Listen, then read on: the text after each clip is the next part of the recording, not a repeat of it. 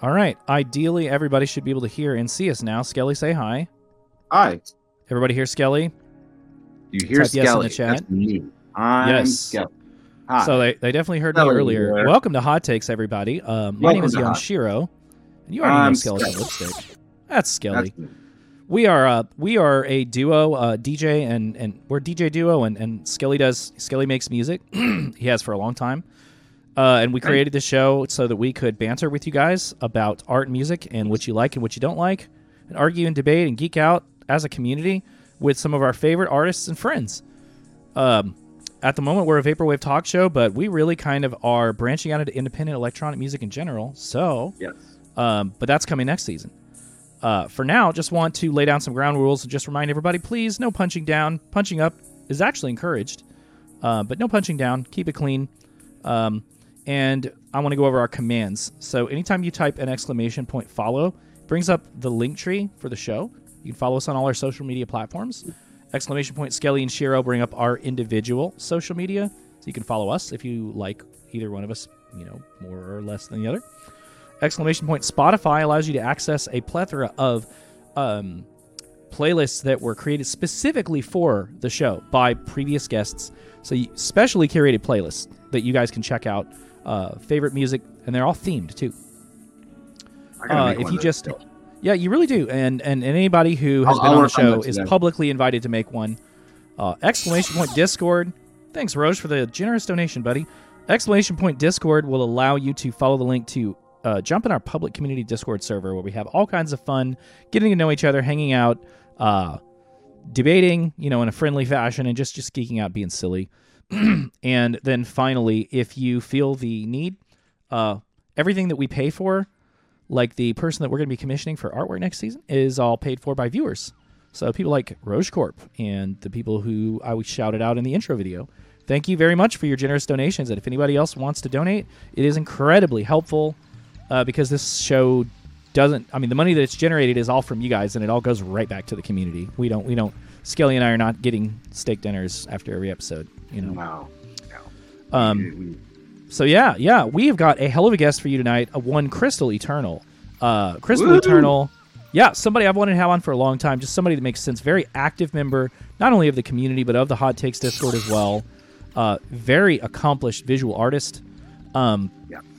graphic designer, uh, known for the Chameleon Crafts, uh, and for her. Uh, her production as well. Um, just released an album on Business Casual. I believe it's called Keygen. Um, and uh, and Crystal Eternal has also been throwing shows in the Columbus area. Um, yeah. She calls her her shows Nostalgia Lounge. I actually got to perform at one last, I think it was October. And there's an upcoming one uh, with Frankjavcee, King Quartz, V C R Headaches, Imcopav, Crystal Eternal herself, and I think somebody else, but my my, my, my memory is failing me. But anyways, uh, so we're really excited to bring Crystal on. We'll talk more with her later, but we want to start the episode out with some recommendations courtesy of Skeleton Lipstick. Okay, I'm Skeleton Lipstick. I've got some recommendations for you.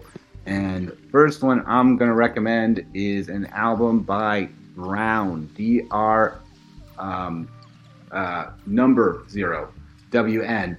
And that was released on Global Pattern, and I cannot tell you what the name of it was, aside from that the title is a little sparkly and then another sparkle. And this is an interesting album that's um, very, uh, very like ambient and slush wave, and it's one of my favorites of last year. And the theme is very much like some sort of uh, movement through a, moving through a spacecraft of some kinds, but to me, that's That's the theme, the general theme, but the feel of it is actually what's very interesting to me. Uh, I kind of almost see it as like a lullaby for the lonesome. Um, you know, it's basically, uh, you know, it feels like the last day of a long bout with insomnia. Um, you know what I mean? And then the sounds just kind of vibrate and shimmer with this eerie combination of hope and fear. You get this distinct sense in your mind that this is either the, you know, your insomnia is ending, and this is either the beginning of a new day or your very last sleep. So as far, if you're looking for something that kind of treads a little line between ambient, dream punk, slush wave, all those great sounds, Ooh. and you're kind of looking for another thing that's, uh, maybe you've heard a lot of it, and you're looking for something else in that world that's a bit inspiring, I recommend this album by Drown. I'm going to just call it uh, Sparkles. because I don't know, it can't really, just little emo- emo- sparkly emojis. Mm. And it's on Global Pattern. And um, check it out. I like it a lot. And then the next one I'm going to recommend is, I believe, one that you've already recommended. Pro- I'm sh- actually, I know you've recommended before, but I'm going to recommend it this time. So I'm going to co-sign this one as well. You know, I, I always co-sign. Not that I don't. I mean, I always co-sign what oh. YonShiro suggests. But this one, I'm going to put an extra little exclamation point next to. And um, I'm going to recommend um, another great album from last year, uh, Rainbow Smears by Maggie.Wave. Oh, man. Uh, released on Business Casual.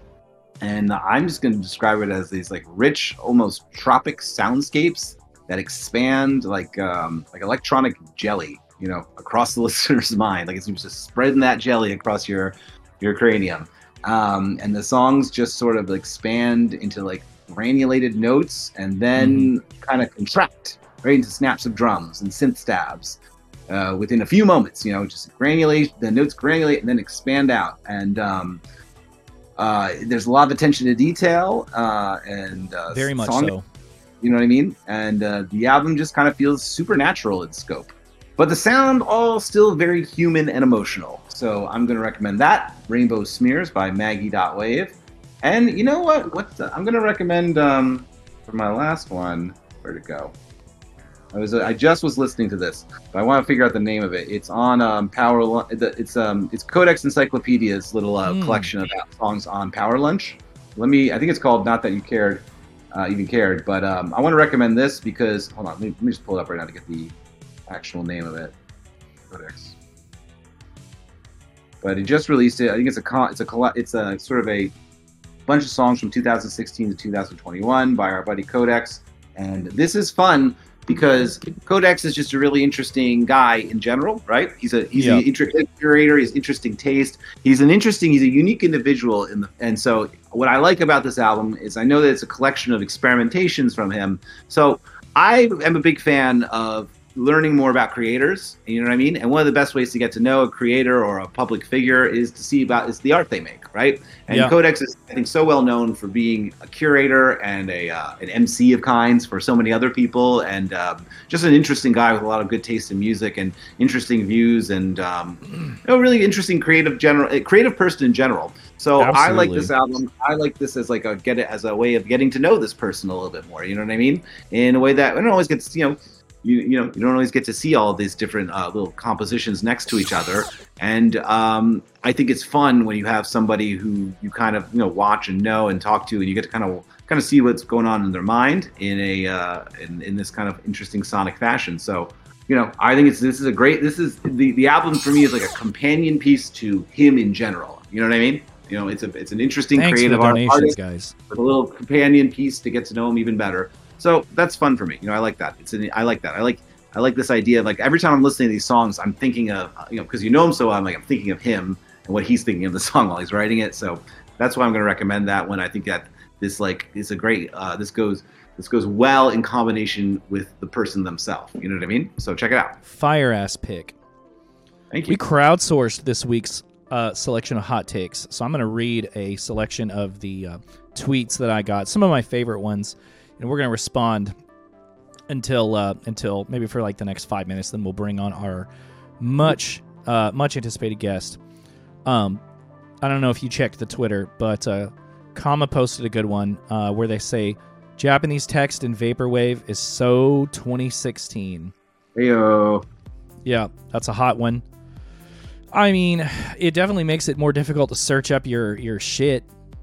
Like, what do y'all, how, when y'all describe a Telepath album, like, do you know the name and just, like, say it all no, pretentious no, yeah. like, and, like, nobody knows what you're talking about? Or are you, like, the blue one with the girl's face? I don't know. I thought it was cool, but you're right. It is a little passe. What do you think, Chris? I, it's it's passe just because, well, you know, maybe it'll become, maybe it'll become retro eventually and people will do it again. Yeah. But for now, it needs a, it needs a break. But I don't know, man. People can do whatever they want. Right? Up, yeah. I'm also like. team people. I, I think it's a very funny want. observation. I like the observation. I think that's cute and clever. Uh, I think it's cute and clever. All right, next hot take, courtesy of Echo Droid. Once you hear Ooh. one Barber Beats album, you heard them all. Yeah. Damn. I mean, but isn't that the point? Is it? I don't know. Maybe. I don't know. I uh, I, like, I always I, thought Barber Beats was interesting. I, I always thought like the. I mean, I I mentioned I can't remember the Barber Beats album that I meant. Um, what the fuck was it called? Gore, yeah. the Gore album. I thought that was a really interesting that's take right. on it. Um, leave these that's cool. Up. But I have no problem with Barber Beats almost sounding uniformed. That kind of like adds to like the strangeness of it, because it's like, well, in the same way that like a lot of like, you know, a chain. Think about like a chain barber shop, right? Well, everything's going to be uniform there too, right? Yeah, you know, the, the, the, the, yeah. The, uniformity you know, can be good. Sports I mean... clips, the sports clips that you go to in fucking um, Washington is going to be the same one that you go to in Minnesota. Is that you where know? you go to get your hair done? I don't go there. To you get don't it. go to Sport Clips? No, I don't go to. Sport it's all clips. right. Oh, you've been there. You know? Oh, you yeah. know? You know? Yeah. Recommend? It's okay. You know, it's not bad. It's like Barber Beats. It's not bad. It's not particularly moving. It's just kind of there. Hot take. Bruh. All right, next tweet. Uh, see, got some Asian character. That's definitely Korean. Somebody Cadet. Junior seventy-three Cadet says, this is long. Future Funk fans care more about quantity over quality because you have to post a track almost every week to have consistent and growing listeners instead of spending actual time on albums or the songs themselves. Okay, so way to call out Future Funk, but also, like, I guess that kind of speaks to people having to try to keep their audience engaged with singles. What do you think about that, Chris? One Just more time. Change. So uh, the the person said, they specifically said Future Funk people yes. are, instead of putting albums out, they're just putting out singles. They care more about, he said, quantity than quality. What do you think? I don't Question. think that's just a future um, funk. I don't know. Issue. I mean, we know it's not just future funk. And is right? it even an issue? Like, is it I just a change in the that, way? Well, you really can't do that with vapor, with traditional like vaporwave or stuff. I mean, not it's really. just the way that things are done now. I don't know, man. The, the fucking the pressure's on these days. Like, people, you know, really the thumb is. is on to like. It's like, if I don't do this this way, then I'm not following the right logarithm. Like, that's the crazy thing about the streaming services. It's like, this is the one way to do it, and yeah. if you don't do it this one way, fuck you, you're gonna get blocked. yeah. What's the point? I don't, Lost even know, like, sauce. I don't fucking I have no idea how you promote music anymore. Like, right. it's like, it's crazy. I have no idea what the strategy is. You know, like, you uh, like is all you can do just pitch? Is all like I don't even know. I have no fucking clue how people like I don't know now. if there's necessarily like, a way to do it right. I mean, people will fall off the face remember, of the like, earth and I, then come back and like blow the I don't know, man, up. But like back, back in the day, like if I released something, like, okay, well, I could I could message it to blogs, right? I would yep. make a little YouTube music video for it um, by like cutting up fun footage of shit and like send that out too. Uh, I would go in different Facebook groups and post about that new release. I mean, I guess you do this in the Discord servers now. You can do that in like yeah, yeah. promotion stuff. But um, and then like you know you I would post that on my Tumblr or like my other social mm-hmm. media. I don't know. I don't know how people do it now. Um, beats me. Singles, I guess. I guess. Singles, I guess. Beats me. I don't know. Let well, me throw. When my new album comes out, I'm just fucking throwing it out there. I don't. I don't care about this shit anymore. Let me throw out one more um, hot take, and then we'll bring on our guest. Uh, Male Tears chimed in. Love Male Tears. Said. Oh yeah, Male Tears yeah. up. So sick, so so proud of that guy. Yeah, very proud of Male Tears. Said, so well, still so well, so absolutely. Well. Like shout out Male Tears. They said vapor shout and hypnagogic sounds, just dominating like the scene. You know what I mean? Uh, his scene right now. You know, it's just I have like my the, the goth D Js in Philadelphia talk about Male Tears and how much oh, they love playing, playing his music. Well, I, I hope the, he hears uh, this. Around here. I hope so too. But they like they like, and I'm like, I know him. Right? No shit. Right? So so Male Tears said. Vapor and hypnagogic sounds have gone beyond the bounds of nostalgia. Oh, for sure. Absolutely. Yeah. yeah. That's yeah. facts. Wait, I mean, I, that's facts. Is that that's a hot take? take? That's absolutely that's, that's, that's like that's like complete facts from James right there. Yeah. You know what and I mean? And that's good. And, you know. And that's good. I mean, and that's good. And I, I never was particularly fond of the idea of constantly tying it to like only being nostalgia. I was never I, I considered nostalgia to be one um one uh one die in the In the, uh, in the paint kit that you could use. One die in the paint which, kit. Which I, I use like pretty liberally myself, but like I didn't think it needed to be completely that. I need to bring our guest on because she has been sitting in silence for like fifteen minutes. But everybody, if you don't know who Crystal Eternal is, uh, check out her albums. Uh, check out Nostalgia Lounge. Check out her graphic design as, um, I believe it's Chameleon Crafts. Uh, hopefully I don't get uh, corrected there. But um, anyways, Crystal Eternal, a lot of people know you. A lot of people are excited to talk to you. Go ahead and unmute yourself, please. Welcome to the show. Hello, everyone. Hello. We are incredibly excited to have you here, and we want to start tonight's episode by asking you what you think about some of the hot takes that we uh, that we just discussed. Yeah, um, would you mind running them past me again? Well, there were like four of them, uh, and you know, I kind of started with the sillier ones, and then kind of moved towards ones that I thought were, you know, like more appropriate. Uh, one, per- uh, let's see, Kama said um, that the the like Japanese characters in, in Vaporwave acts was was like so twenty sixteen. Oh, yeah, I agree. And and I'm totally guilty of that, um, right. I, yeah. using them as recently as last year. But, you yeah, know, there you, you know, you live and you learn. Right. It uh, can be a little cringe. Echo Droid said all Barber Beats sounds the same. Okay. If you've heard um, one Barber Beats album, you've heard them all, is specifically what he said. Yeah, and I think I agreed with Chris on that one. Just Yikes. kind of like... Oh, thank you. Just, you know, it. I he think goes, that's, thank that's you. kind of the vibe. I think yeah. that's kind of the vibe. But but that could that can be a good thing. That's not necessarily bad, right? No, I don't, I don't think it's necessarily uniformity a bad in thing. Sound just... can be very very good. Uh, the third hot take was oh a future funk. Um, well, I guess this person specifically tried to say future funk artists are are constantly mm-hmm. dropping singles, aren't aren't putting out phys- like full lengths. They are concerned with quantity over quality. Thoughts? Yeah. I mean, I I definitely have seen that a lot, um, but I can't blame people for yeah trying it's, it's to trying to make a trying to make it, you know. And on a lighter note, and we'll move on to getting to know you. Um, thoughts on the um, vaporwave moving past nostalgia? Yes, no, true, lie, good, bad. You know, um, I don't know. I think that's kind of where it started. Um, But there's nothing wrong with, with things evolving, um, and I think, you know, there is some truth in that, that things might be changing in a way that's moving away from nostalgia and away from, like, those motifs into, like, other motifs. And um, I don't know, it's interesting. Curious where it'll end up. I love the constant evolution, personally. Uh, classic vapor's good shit, but, you know, if, when you've been listening to it for... a long time, sometimes it's like, all right, let's listen to some breakbeats, you know. let's, let's hear some solar punk. I don't know. Uh, well, Skelly's got uh, some great questions for you, and I'll let him kind of get things started. Just a reminder to the audience, yeah. hold all questions for the top of the hour, please. Let's get all to right, know Crystal so Eternal. Okay, so let's take it back a little bit for a moment here. All right, Crystal Eternal, what... when did you start just even kind of getting into music, and what was the first kind of music that you were listening to when you were younger? Yeah, um, well, that goes way back. Um, I've listened to music very frequently for as long as I can remember. Um, you know, that growing is. up, it was kind of just like the the pop music that was on the radio. You know, twenty eleven. You think Lady Gaga, Kesha, nice. all the all the big ones, but. Um,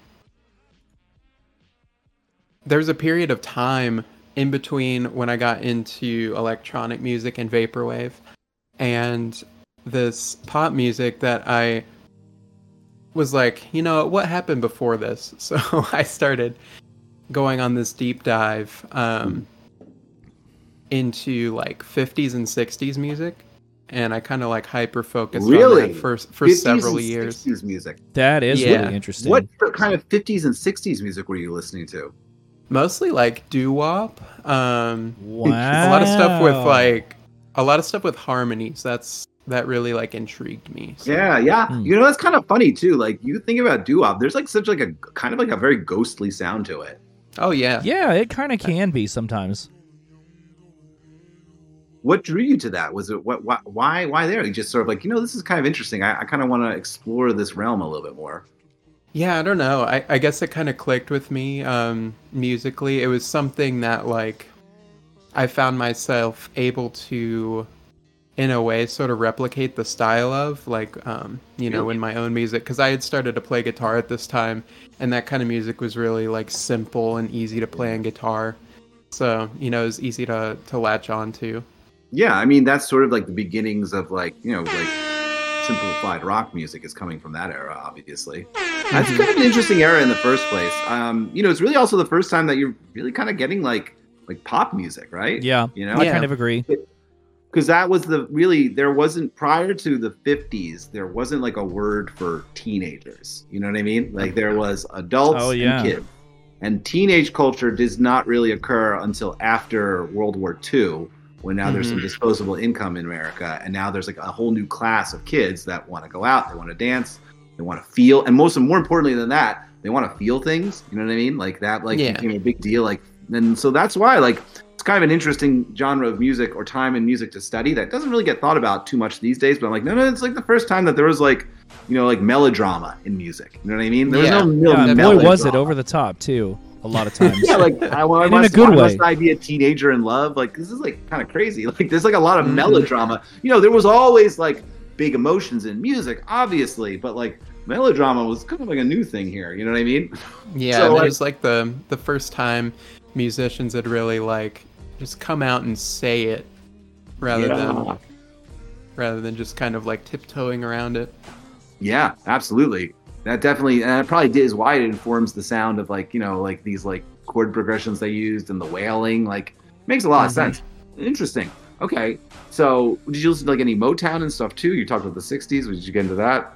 Yeah, a little bit. Um, a lot of like um, sixties. Um, I didn't delve too much into like mid sixties or late sixties. It was mostly like it stopped kind of at nineteen sixty-three. Um, oh wow! Okay, that's early.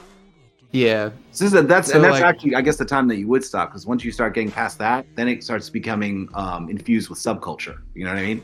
Yeah, and not that that stuff's not great. It just no, like, but it was when you were looking. It for. was the end of that era. Yeah, interesting. That's really interesting. Do you have a favorite artist from that era that you liked, that you referred to a lot, or you liked a lot? I don't really, we don't really get to talk about fifties music that often. yeah, Hot true. This, yeah. Is, this is the first. This is the first time we've ever talked about fifties music on Hot Takes. Go on. Yeah, um, I would have to say uh, Dion DiMucci. He's a big one. Um, and Frankjavcee in the Four Seasons. Oh, absolutely. Frankjavcee, of course, for sure. Yeah, he's a little bit later, but um, you know, still in that that wheelhouse. Mm. Obviously, Beach Boys, um, yeah, yeah, stuff like that. Makes sense. Okay, so you started. Is this how you really learned to start making music then, and, and writing music? Was by studying this first? Yeah, um, I took guitar lessons uh, as a teenager, and um, you know, those kind of led me down to okay, so. Um, if I learn how to play these chords in these songs, I'll learn these progressions. And um, so I started learning, you know, the common um, progressions in um, sixties, fifties pop music, um, which eventually led on to me like, okay, well, how else can I change these sounds to, to make something new? Interesting. Like it. What, so did you make... Did you um, write write any music like this? Did you record any music like this, or was this sort of just uh, you did this and then it was gonna be a gateway to something else? It's definitely probably more of a gateway. Um, you know, there's a few covers out there that I did um, that never really saw the light of day, but um, ultimately that was kind of like my experimental phase. Interesting. Yeah, that's definitely a different experimental phase than other people we've spoken to. Yeah, no shit. I love that. I love it too. Yeah. So then, okay, you what, where where do you go from here then? What's the next start kind of music you start getting into? Yeah, I mean, it kind of takes a hard turn into vaporwave, honestly. Um, really? I, I don't know how else to explain it rather than it just kind of happened. Um, I remember stumbling across um, a video that was explaining what vaporwave was. It was... Do you remember what, like, wait, do you remember what the content creator that Yeah, yeah, was it like was? Pad Channington or you know some shit like that? It was um I don't know. I'm trying to remember. It was uh, the channel was or at least the segment was called uh, This Exists. Oh wow. Um, so it may have been made from like an outsider. Must have been. Yeah, yeah, it was like an outside perspective um ah. on what on what vaporwave was.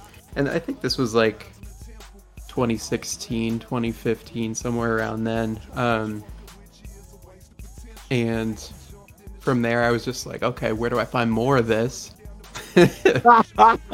What appealed to it? What appealed to you? Yeah, like, and what was what was some of the first stuff you were exposed to? Like specific tracks, artist albums?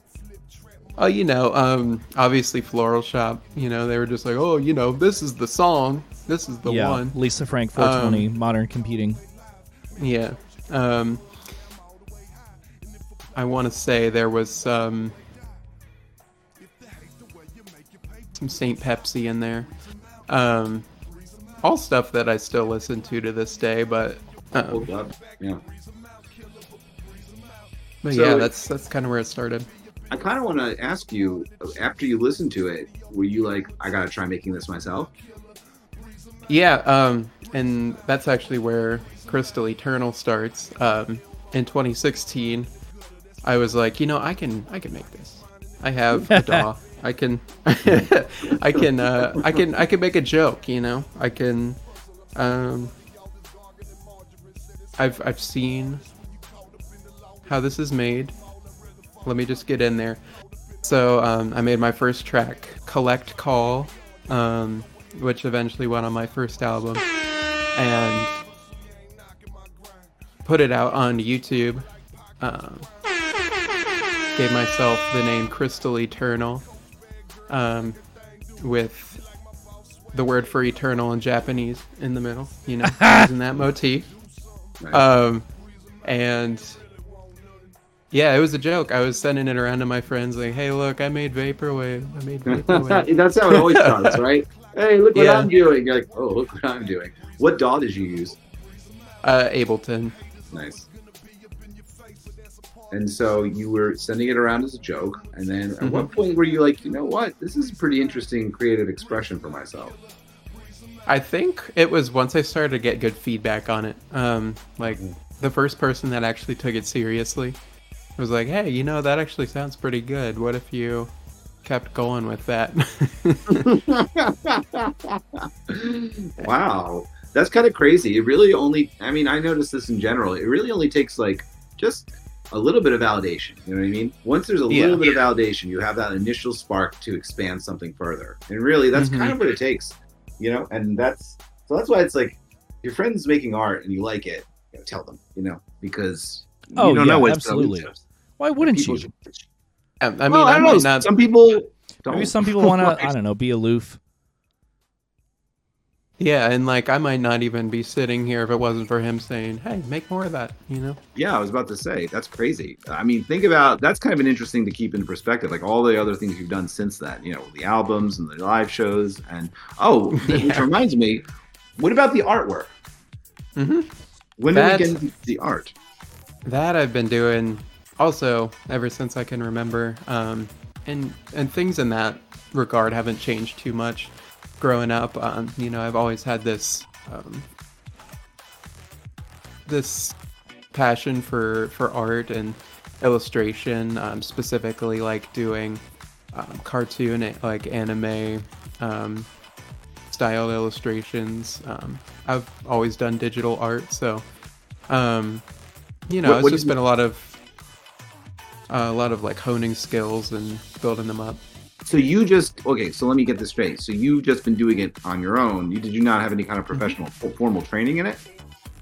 Um, I had a semester in college, um, but ultimately I dropped out. Um, so I'm a dropout, but, um, mm-hmm. but, uh, no, I'm mostly self-taught as far as like wow. um, art goes. Wow. Really? And I mean, the quality of your art is definitely a cut above. So that's that's really fucking impressive. Yeah, it's outstanding. Can I ask you, and this is a question I ask a lot of the times when we have the artists that come on, like, you know, you have a distinct style. How mm-hmm. did you develop that? That part took a while. Um, that's like, I remember talking to Bianca and everybody else about this, and uh, Nuitas and, and P J. I talked to them as well, like asking them, like, because I think that's such a most difficult part of becoming an artist, obviously. It's like, okay, I can create things, I can draw now, I can paint, I can do whatever. Okay, well, how do I figure out how to do something slightly different that is me? How did you, yeah. did you have any inspirations for that first that you looked to, or? Yeah, I, I think it came with playing with it for a while. Um, I don't think I would have found my own style if I hadn't like stopped thinking about that too much. Um, I think it started to come more naturally to me when I started to just like put that part of it in the back um, and just focus on making stuff. Um, eventually, um, things started to fall into place more, and I think now I have more of a recommend or more of a um, consistent style, but uh, definitely for many years it was kind of all over the place. And I mean, I'm kind of all over the place in general. I mean, you can tell by my music interests. Multifaceted. Like, I'm, I'm everywhere.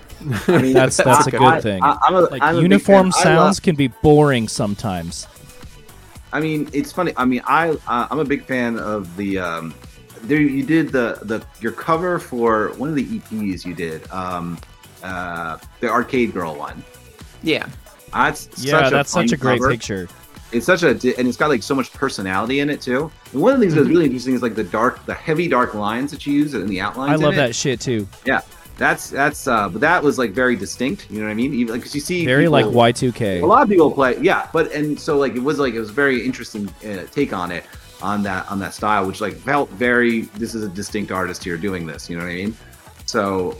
Yeah, no, I, I and I like the color choice in it as well. These are all like very difficult Thank things. Like, I'm not a visual artist, so, like this all seems extremely difficult to me. The idea like how to yeah. things like so. Um, so you feel like at this point you've got a little bit more of a uniform style that feels like you're you now at this point, and that is that something. Um, do you have any recommendations for people of how to discover that about themselves? Would you say just don't think too much?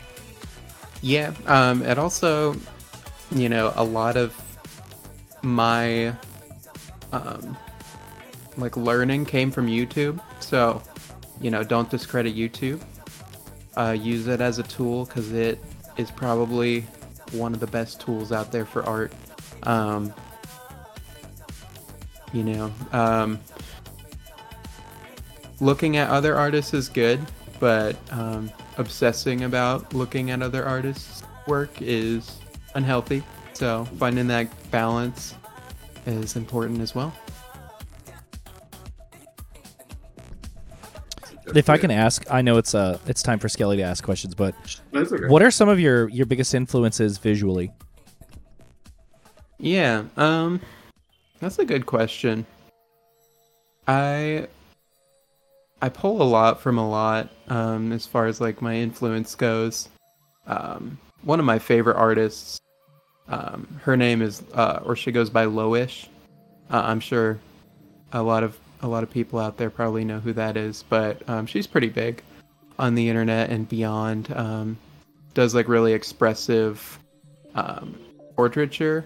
Um, it's very painterly. It's it's a little less like what I do, but um, very good stuff. You said Loish. Can you spell that? Yeah, it's like, um, I think it's L O I S H. Ah, Lux found it. Loish dot net. Thank you. There we go. It'll be exciting to check this out. Any other influences? Um, I'm sure there is. It'd probably take me a while to think of them, though. Well, we don't have time for that. Next question, Skelly. Okay. We don't have time for that. Okay.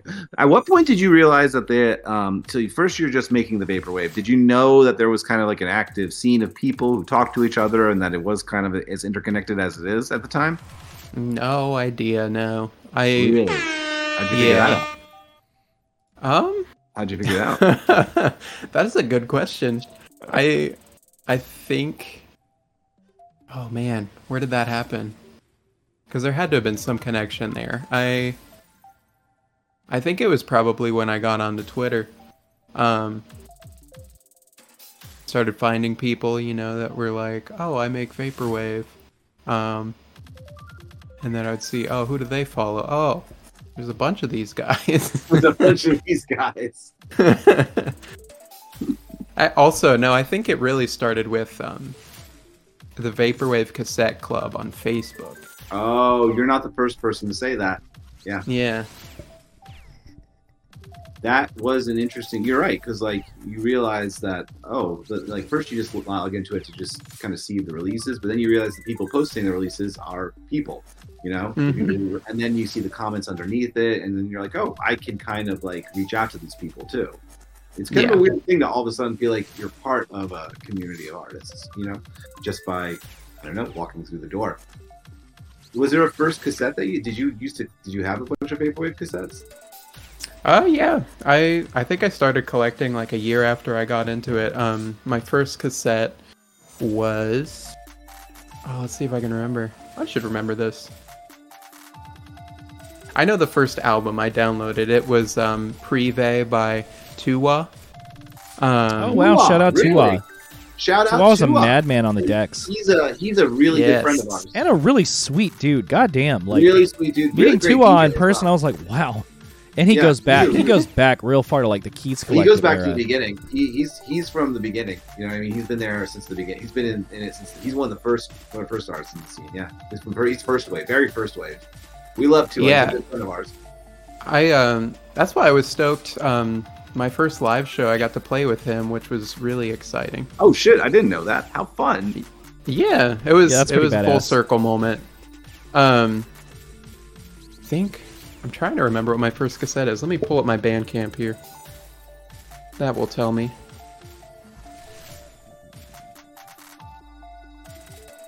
I love looking back at old Bandcamp purchases. You ever do that, Skelly? Yeah. Look yeah. at what you bought in twenty eleven. Oh, wow. I really, I should do that again. I haven't done that it's in a while. It's fun. I went back you, just by chance one day and was like, damn, throwback. That's why I migrated my iTunes library with all the metadata to this new rig, because I wanted to see, like, you know, like when I like first downloaded a Vaporwave album, that kind of shit, like how many times I've listened to it, et cetera. I don't think it was really twenty eleven, Agnos. Maybe twenty twelve. I'm old.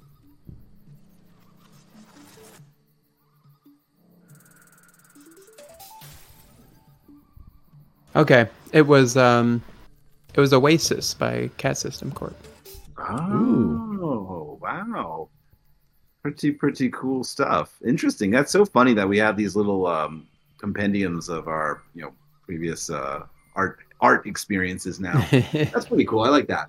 Um, so w- your sound has changed a little bit throughout your albums. Um, when you originally kind of did like some like, you know, late night lo-fi, lo-fi uh, sort of, uh, you know, vaporwave soundscapes. And then mm-hmm. eventually you kind of moved into future funk. What precipitated that change? Um, you know, I think I got a little bored. Um, not that I didn't enjoy yeah. the slow stuff, but I was like, you know, this, I feel like this could make me dance if it was faster. Um, That's so good. And, and I was like, you know, I've heard, I've heard whisperings of these live shows that people are doing. Like, what if what if this was what if this was the way into the live show scene? Yeah, that makes sense. Absolutely. So you already had it in your head that you wanted to start doing live performances? Yeah, and I didn't know how I was going to do that because there's no information out there. No, not really. How oh did yeah, you, you just got a network, right? Yeah. And before Discord, we had to do Facebook. Yeah. How did you get linked up with your first show? Oh, that that goes way back. Um, it was with. Uh, Ronnie at Vapor Space. Um, hmm. So it, it started all the way back in twenty eighteen. When was when was Econ one? uh, was it twenty nineteen? It was. Or I think I think they had two Econs in one year, didn't they? Mm. Yeah, it was. The yeah, Brooklyn. I don't know how they. Looking back, I don't know. How must say, no, it was definitely twenty nineteen. It was definitely twenty nineteen. You know what? You're right. It was like... late twenty nineteen. Everybody was very excited about the future. It might have been late twenty eighteen. fully, fully derailed. That timeline was fully derailed. I, th- I think it was late twenty eighteen. Was, we, we, we were on our way to the best timeline and like completely, like completely lost it, and, and we've been up. Yeah, yeah. Fuck the but, coronavirus. Uh, yeah. Well, um, it was like it was like we were all excited. We're gonna do so much, and then we're like, we can't do anything for two years. What a nightmare. We're like, oh man, yeah. Well, anyhow, so you got linked up with your first show. So would mm-hmm. you just reach out to Ron?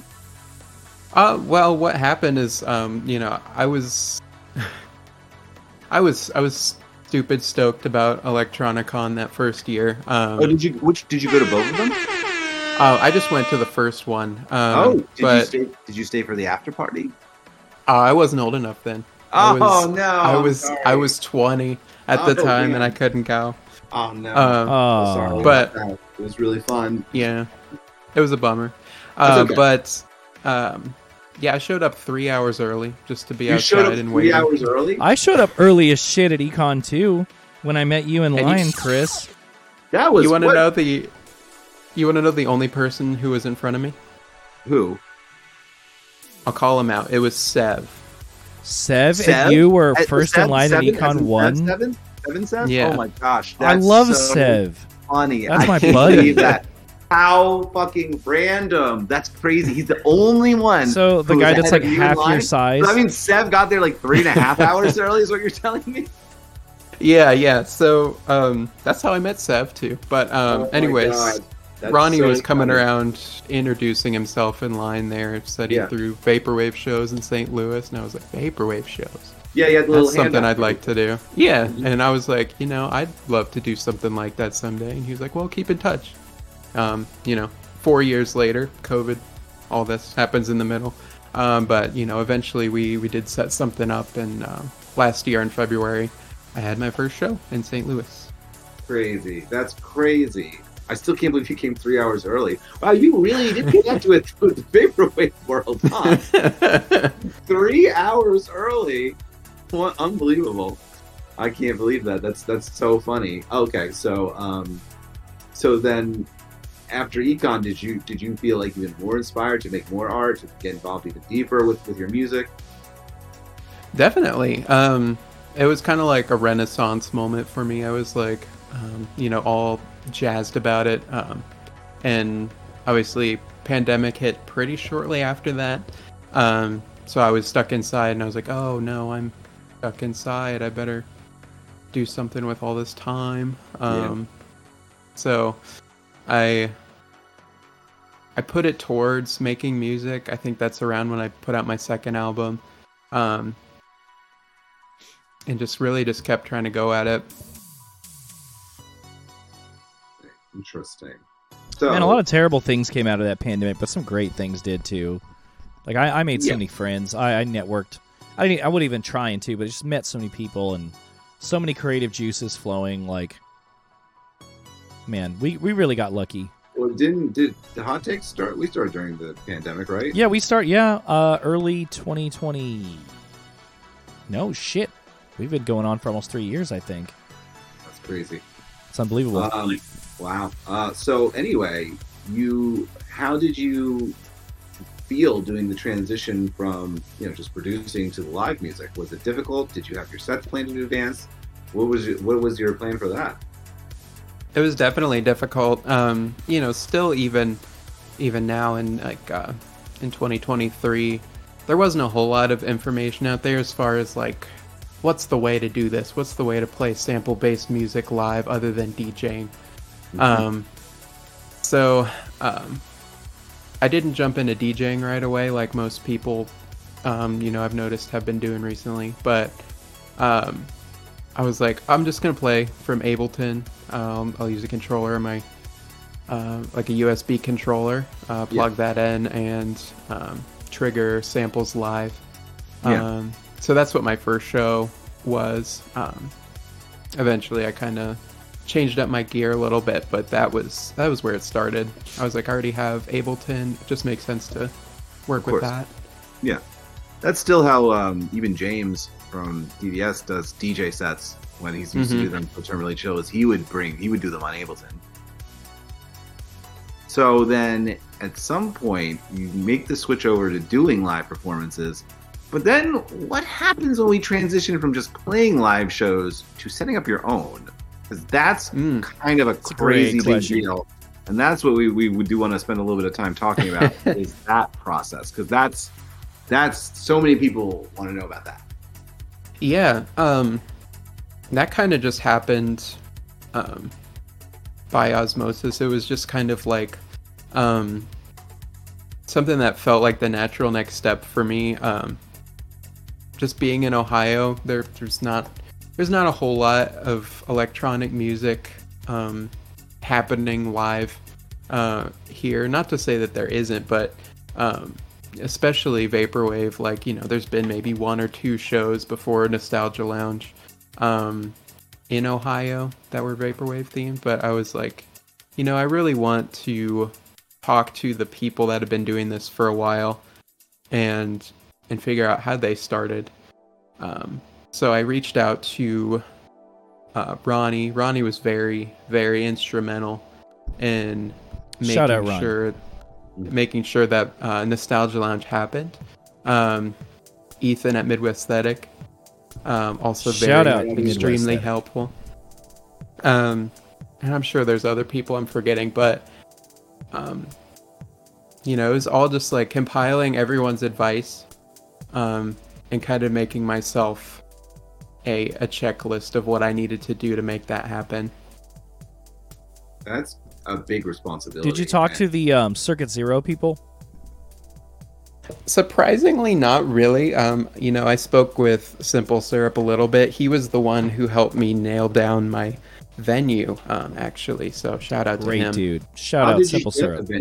How did you secure a venue? People are always asking um, these questions. yeah. Uh, you know, we have a dive bar in town. Um, it's called Cafe Bourbon Street. That's where we have our shows. Um, and, you know, it was just through word of mouth that I really was able to um, secure a spot there. Um, you know, thankfully they are very supportive of of having new people come in and and play music, so um you know I'm very lucky in that aspect. I know not a lot of places are just gonna let anyone come and play. um you know I obviously did like a little bit of a proposal, um told them you know how many people might come out for this this is you know something the area doesn't have, um you know just a little bit of talking it up, but um but also just making sure that I was realistic about it with them. Your sound guy was phenomenal when I played there. Oh, yeah. I don't know if um, you have him all the time, but he was just so sweet and helpful and friendly and supportive and informative. Just like kind of a deviation from the normal experience I feel like a lot of people have with sound guys. Yeah. They are actually going to be back for the next show, so I'm I'm very excited and happy to welcome them back. Yeah, they to were the cool show. As shit. So, how did you um, go about getting performers to come and getting other people involved? Yeah, um, that was a lot of networking. Just you know, talking to people here and there. Um, I you know I reached out to. to you, Isaac, obviously, um, and uh, and a couple of others, um, but it you know a lot of it felt a little bit like cold calling, like, hey, I know we haven't really talked much before, but I appreciate what you do. Um, yeah, that's, a big, that's I would, like it takes like it takes a lot of like uh, you know oh you gotta be like all right, let me just go out and do it. You know, it takes it, it takes a lot to just kind of set up these shows and to go ask people and then to organize people getting there, and yeah. you know, it's a lot of responsibility. And so it's very yeah. impressive what you've done. And and obviously I want you know, you always want to keep in mind like how close these people are to where you're playing. You don't want to just ask somebody overseas to come over and just be like, you know, it'll be fine. I man, know, right? On. Yeah, we'll give you a five hundred dollar guarantee, just fly your ass over here. yeah. How do you get? How did you start promoting it? Um, you know, it it started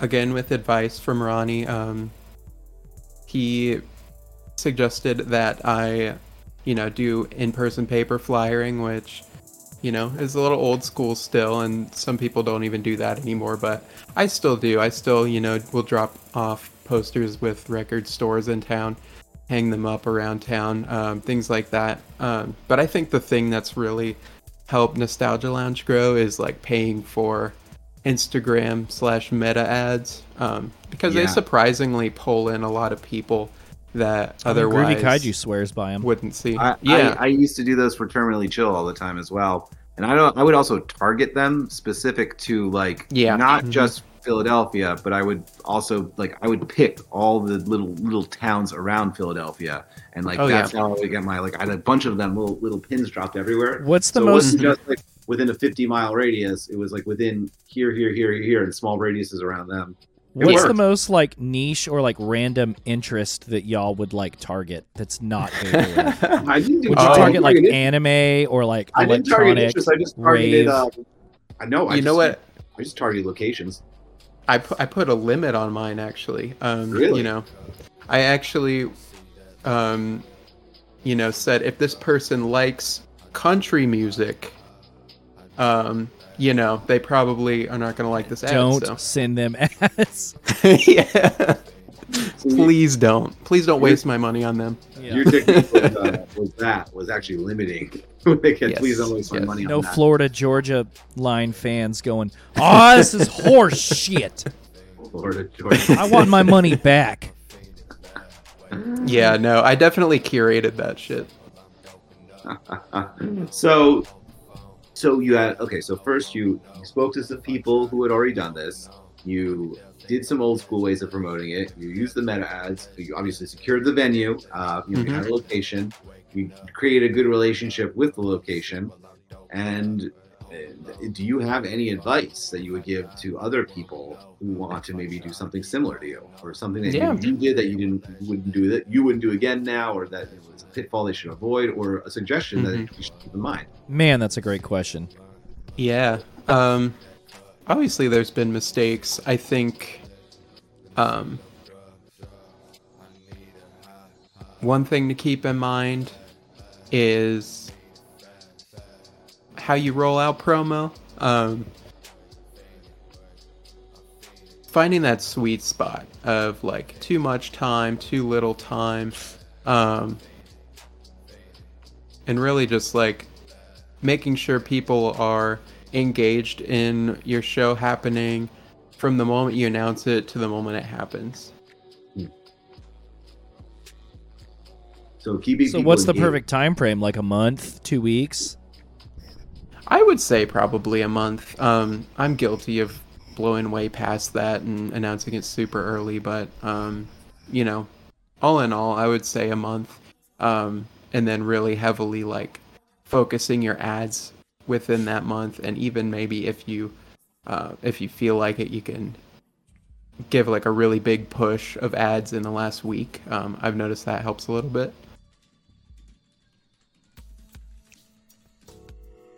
So that last minute ads, if that's what you would say, is really focus on that on that week coming up. Yeah, I think a lot of people, you know, will see, they'll just scroll past your your show and say, you know, um, I'll I'll go to that, I'll go to that. Um, but when it comes to the week of, that's when people are really starting to make plans. You know, they they know what days they have off work, they know when they're going to be able to get over there, uh, and that's really when people start um, clicking and um, engaging with it. What do you think is a fair price for the door, and like, how do you decide what order you want people to perform in? Yeah, um, what I do is twelve dollars pre-sale, fifteen dollars at the door. Um, it's a little more than what I've seen um, other shows at the same venue do, but um, you you kind of just want to consider how many people you're bringing um, to play. Um, you want to be able to pay them fairly. Um, how many people you think might show up, um, and you also want to consider... Um, what um, other shows at that venue are charging, because chances are you'll also get people that just come to every show at that venue. Yeah, or some like random walk-ins. Ah, yeah, got your fifteen dollars. What's the biggest obstacle you faced in putting these shows together? Um, I would definitely say time and money. Time and money are the big ones. Um, while it, in my experience, isn't as expensive as I expected to do, um, I think, you know, a lot of people could, a lot more people could do this than they think. Um, it's really putting in that time um, for promo and like making all the all the stuff beforehand that, like, you know, if you can do that yourself and save the money on hiring someone, um, you know, that's great, because um, that's more money in the pockets for the performers at the end of the day. I'm still interested in uh, in knowing how you decide what, like, order you want to put your performers in on the bill. Yeah. Not, not um, on, like, the visual poster, but, like, the order that they perform. Mm-hmm. It, I think it really comes down to, um, you know, do you have a headliner? Do you, um, you know, how far are people traveling? Um, I consider all these things. I don't know if I... Um, if I follow my advice to a T every single time, uh, because, you know, s- sometimes people will um, want certain times, turn certain time slots. Um, so managing people's um, wants with, you know, how much they traveled um, and things like that, I think are really important, just to make sure everyone's happy. I remember I uh, I was explaining to somebody how, like, I don't know if you feel this way, Skelly, but, like, I feel like when we were young, the headliners would always go last. Didn't matter how late it was. Maybe it's the same. Maybe it's still that way in different scenes. But, like, I've noticed lately there's been, like, a huge push to have the headliner go on at, like, nine. Yeah, that makes sense. Or, like, eight or nine or ten. And then, like, honestly, I feel like the opening D J gets a better slot than the last D J does. Yes. This is correct. But, like, I also had explained to somebody on an un- unrelated note one time who was throwing a live stream event that it's passe, or not passe, it's like kind of a faux pas to, like, if you threw your own show for you to be the headliner. Oh, no, yeah. You're I supposed mean, to just, like, you're supposed to be cool and just open. Yeah. That's, that's, that's. No shade if you don't do that, Crystal, but I feel like you do. No, I do that. Um, and I will be opening at our upcoming show, so if you're coming, be there on time. Yeah, you might miss Crystal Eternal. Uh, you yeah. want that. How many how many acts do you usually have at them? Um, I like to stick to four. Um, this time, so I think that's good. Smart. Three or that's four is so like so smart. Yes, I yeah. agree completely. Stick I've been to some great four. shows that had like eight or nine acts, but it's like. Sometimes it's yeah. it's it's just better to There's a little like, like fatigue. Three to five. Somebody's yeah. going to be angry if you have eight or nine acts. Yeah. yeah. Someone's going to be angry, and like you got to split pay ten different ways. Like Somebody's mm-hmm. going to get mad. No, no. Yeah. I, think, I think that's a good idea. That That's a good number for artists to have. Of artists to have. Yeah, I'm going to grab no. a drink and let you get one more in before we open it up to the the uh, the um the chat. Cool. Let me ask you, what has been the most uh, important thing about making music and setting up these shows to you? Like, what is it? What does it really mean to you? Um, you know, I think it's just, it's such an exciting way to express myself, because um, I'm very much a quiet person in all other aspects of my life. Um, I get called out for it all the time, like, "Hey, you're being, you're being too quiet. You haven't said anything." Um, So it's just my way of breaking out of wow. my shell and, and doing something new. Yeah, I love that too, because it's such a um, such a big way of breaking out too. You know, organizing shows, putting together this big expression of art and um, and, and and community. Do you know what I mean? Like, mm-hmm. that's very interesting. That you're like, I'm very introverted, and yet you're doing something which requires so much showmanship and involvement, and it all rests on you too. So yeah. you know what I mean? Like it, this is like, it's a really interesting thing that art and has provided for you. You know what I mean? And it's just such mm-hmm. a cool way. And you know, I, I think that's what such, that's a cool thing about art. It's like all these like cool ways to uh, explore this other sides of ourselves in like the most cool in, in like in the most interesting and unique way possible. Like it's so much more interesting you exploring that side of yourself through this through the through these mediums rather than like I took like a speech class, you know what I mean? Like I took like yeah. a, I made a toast, you know what I mean? Or I like went out and tried to talk a little bit more. Like no no this is like such a, a more interesting way, because it's not like, so I think what it says is like it's not that you don't have that side of yourself, it's just that that side of yourself is is is, is this is that side of yourself. You know what mm-hmm. I mean? Like this, like setting up the shows and creating the art, and you know, Crystal Eternal is that side of yourself. Yeah, absolutely.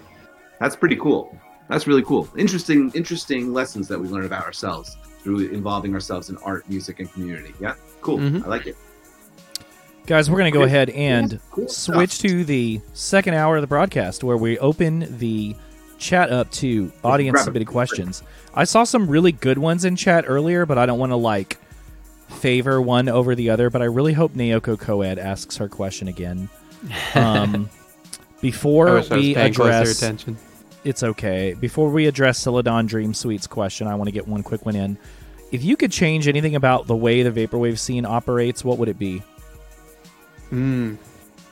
I would have to say all the infighting.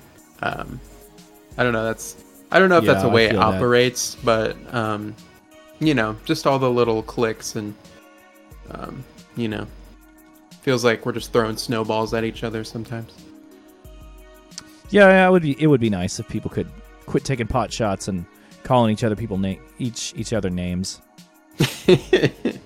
Uh, Celadon Dream Suite says, where do you start when working on a new track? And is it different when it's a sample versus sample-free track? Or like if it has a melodic hook, if it has a... Do you want to? Do you start with the hook? Do you start with the beat? That sort of thing. Yeah, it's very different um, from sample-based to non-sample-based. Um, I would say to start out sample-based. Um, I am definitely looking for that hook, um, especially now, like um, some more of the, the dancey stuff that I make. Um, Finding a hook that um, maybe isn't the main one in the song, but is still very strong. I like looking for those, um, you know, the ones that are hidden like two two thirds of the way down the, the track. Um, Ooh, yeah, and, like a like a hidden little like interlude part that often gets skipped. Yeah, or, like, and like coming right out of the gate, coming right out of the gate in the track with that part of the song, rather than those the slow build-ups or. Um, stuff like that. Um, mm. But when it comes to non-sample based music, um, which I've been getting into a little more recently, um, I think it's just, I go through my list of synths, my, my V S Ts, and I'm just playing different chords until something sounds cool. Um, and then I'll see, well, okay, well that, that sounded cool. What if I, what's another chord that sounds cool with that? Um, so right. There's not a whole lot of like actual music theory going on there. Um, I'm I'm not that smart at at music theory. I uh, I just know it sounds good, so I just try to follow that. Well, we are drowning in questions now. Thank you guys. We're about five deep. Sorry. Uh, no, do you don't owe us an, an apology. Um, the. The question I really wanted Naoko Koa to ask again was, tell us some D J Cena lore, please. Okay, so D J Cena. Uh, if you've seen, if you've if you've been around uh, the Nostalgia Lounge, yeah, if you've seen a Cena, um, you know, there's a chance you've been around the Nostalgia Lounge Discord, or um, you know, it was actually born in the Hot Takes Discord. Um, D J Cena is, um, I don't know, an amalgamation of just the weirdest parts of myself. Um, it, it started with, it started with um, a, a picture of John Cena, um, and uh, we were workshopping it in the uh, the Hot Takes Discord, adding different accessories to, to him, like kind of like a paper doll. We're like, okay, so what if he had... Um, What if you had Jinko jeans on? Okay.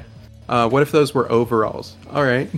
um, what if you had pink shutter shades um, and uh, Osiris shoes and um, a spinny propeller hat? That was the big one. Um, and the tap-out and shirt. Yeah, the tap-out shirt. And we eventually made this monstrosity that um, I think lended itself to um, making horrible D J mashups on... Uh, on uh, SoundCloud and using his image oh, in yeah. different themes. I, I hope there's an easy way I can find that picture and flash it up on the screen. There probably isn't, but I'm still going to try. So there's your D J John Cena lore. Uh, Crystal Eternal is a beast at Photoshop or whatever program you used to make it. Yeah, definitely. That That's Photoshop. Churn that shit out. Brick Mason Music. Question, what kind of music do you want to see more of in the scene? Hmm. Also, I am noticing the lag. I'm sorry, guys. I, ho- I hope it catches up with me here in a sec. um, oh, whoa, what? yeah. Yeah, one second here. Yeah, you could always cut your camera off real quick if you want. Okay. Yeah, let me see if that helps. Damn, you missed the D J Sino lore, Skelly. I heard it. I was just getting a drink. I'm gonna try to. I'm gonna try to pull up a picture. Why? Oh, I'm Crystal Eternal now. Yep, you are. So, so cool. She shut her camera off. So now we're all moved around. Whoops. I got you. If I open Discord in my browser, will it fuck with the Discord client? I really hope not. I'm really trying hard to see to find a picture of D J Cena. Crystal lipstick. Yeah, there's there's a uh, there's a picture of you going like this when you're like in the donor lens screen. I think I sent it to you. You're going like, yeah, I'm doing this. I saved it. I yeah, thought that was a fucking hilarious. It looked like you had like eyeliner on and shit too. So like, I uh, always look like I always look like I have eyeliner on. That's oh, just I'm natural. Sorry. I didn't mean to pull it. Pull it. Well. People always give Skelly George Journal. Clanton a hard time. Don't want to do the same. Uh, that's funny. Hot, okay. steak, hot steaks I with I think I've got this figured out. Crystal Lipstick and Young Eternal says one year experiment. Oh my god. Hot, hot steaks. Damn, I can't save this sticker. It's funny too because you were talking about like, you know, we're not getting any steak dinners with the donations. Crystal, you've got to, okay. like, send me a really quick picture of D J Cena so I can, like, just pull it up and throw it on the screen. Oh, yeah. Uh, should I just throw it in here in the in the chat? Skeleton, young just, skeleton, like, D M it to me. Zero Eternal. Okay.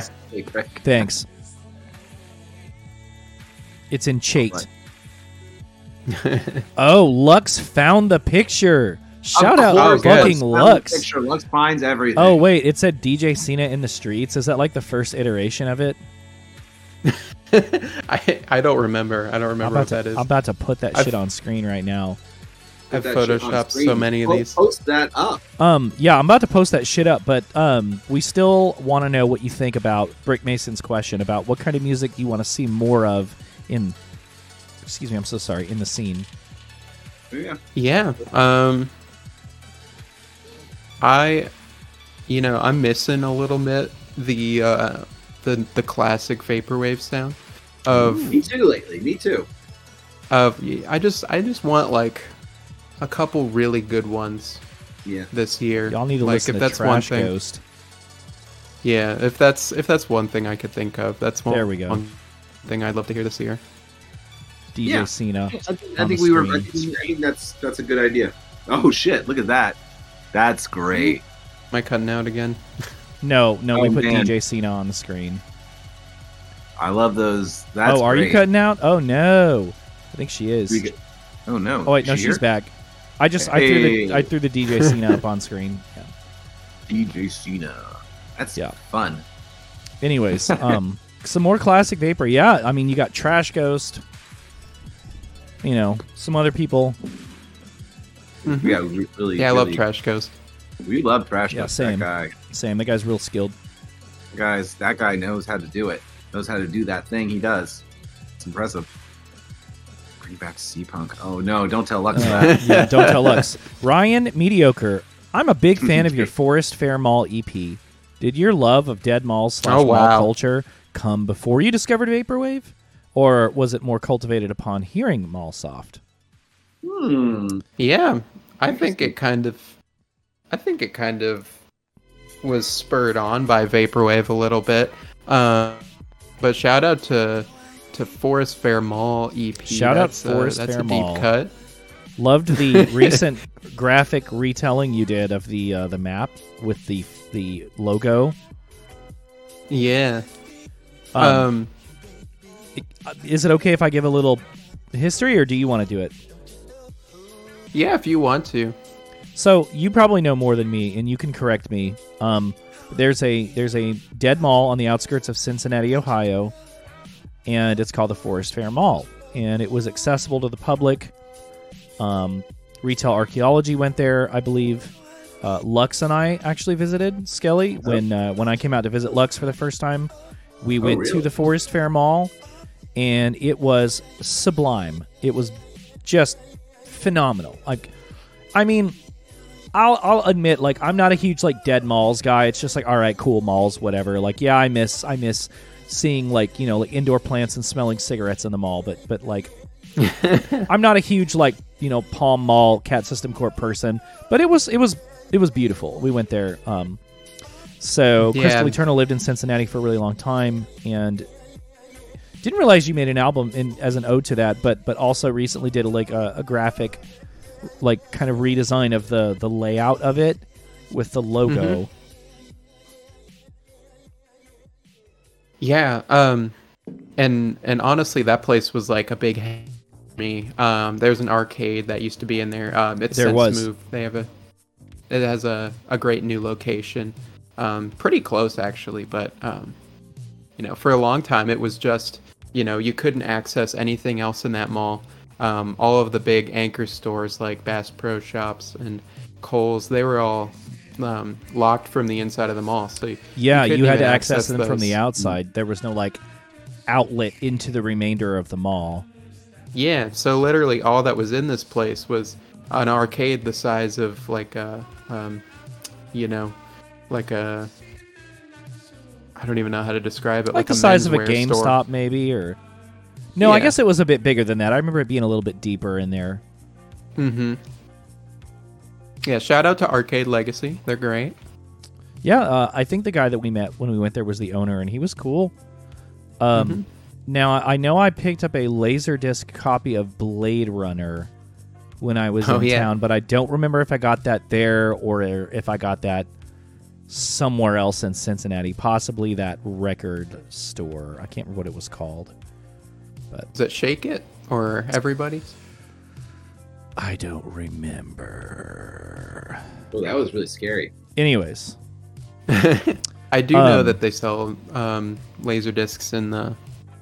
arcade, so I brought that bitch all the way back, and now it's here again. It was Torn Light, which is apparently going to Chicago, as I believe uh, Lux mentioned.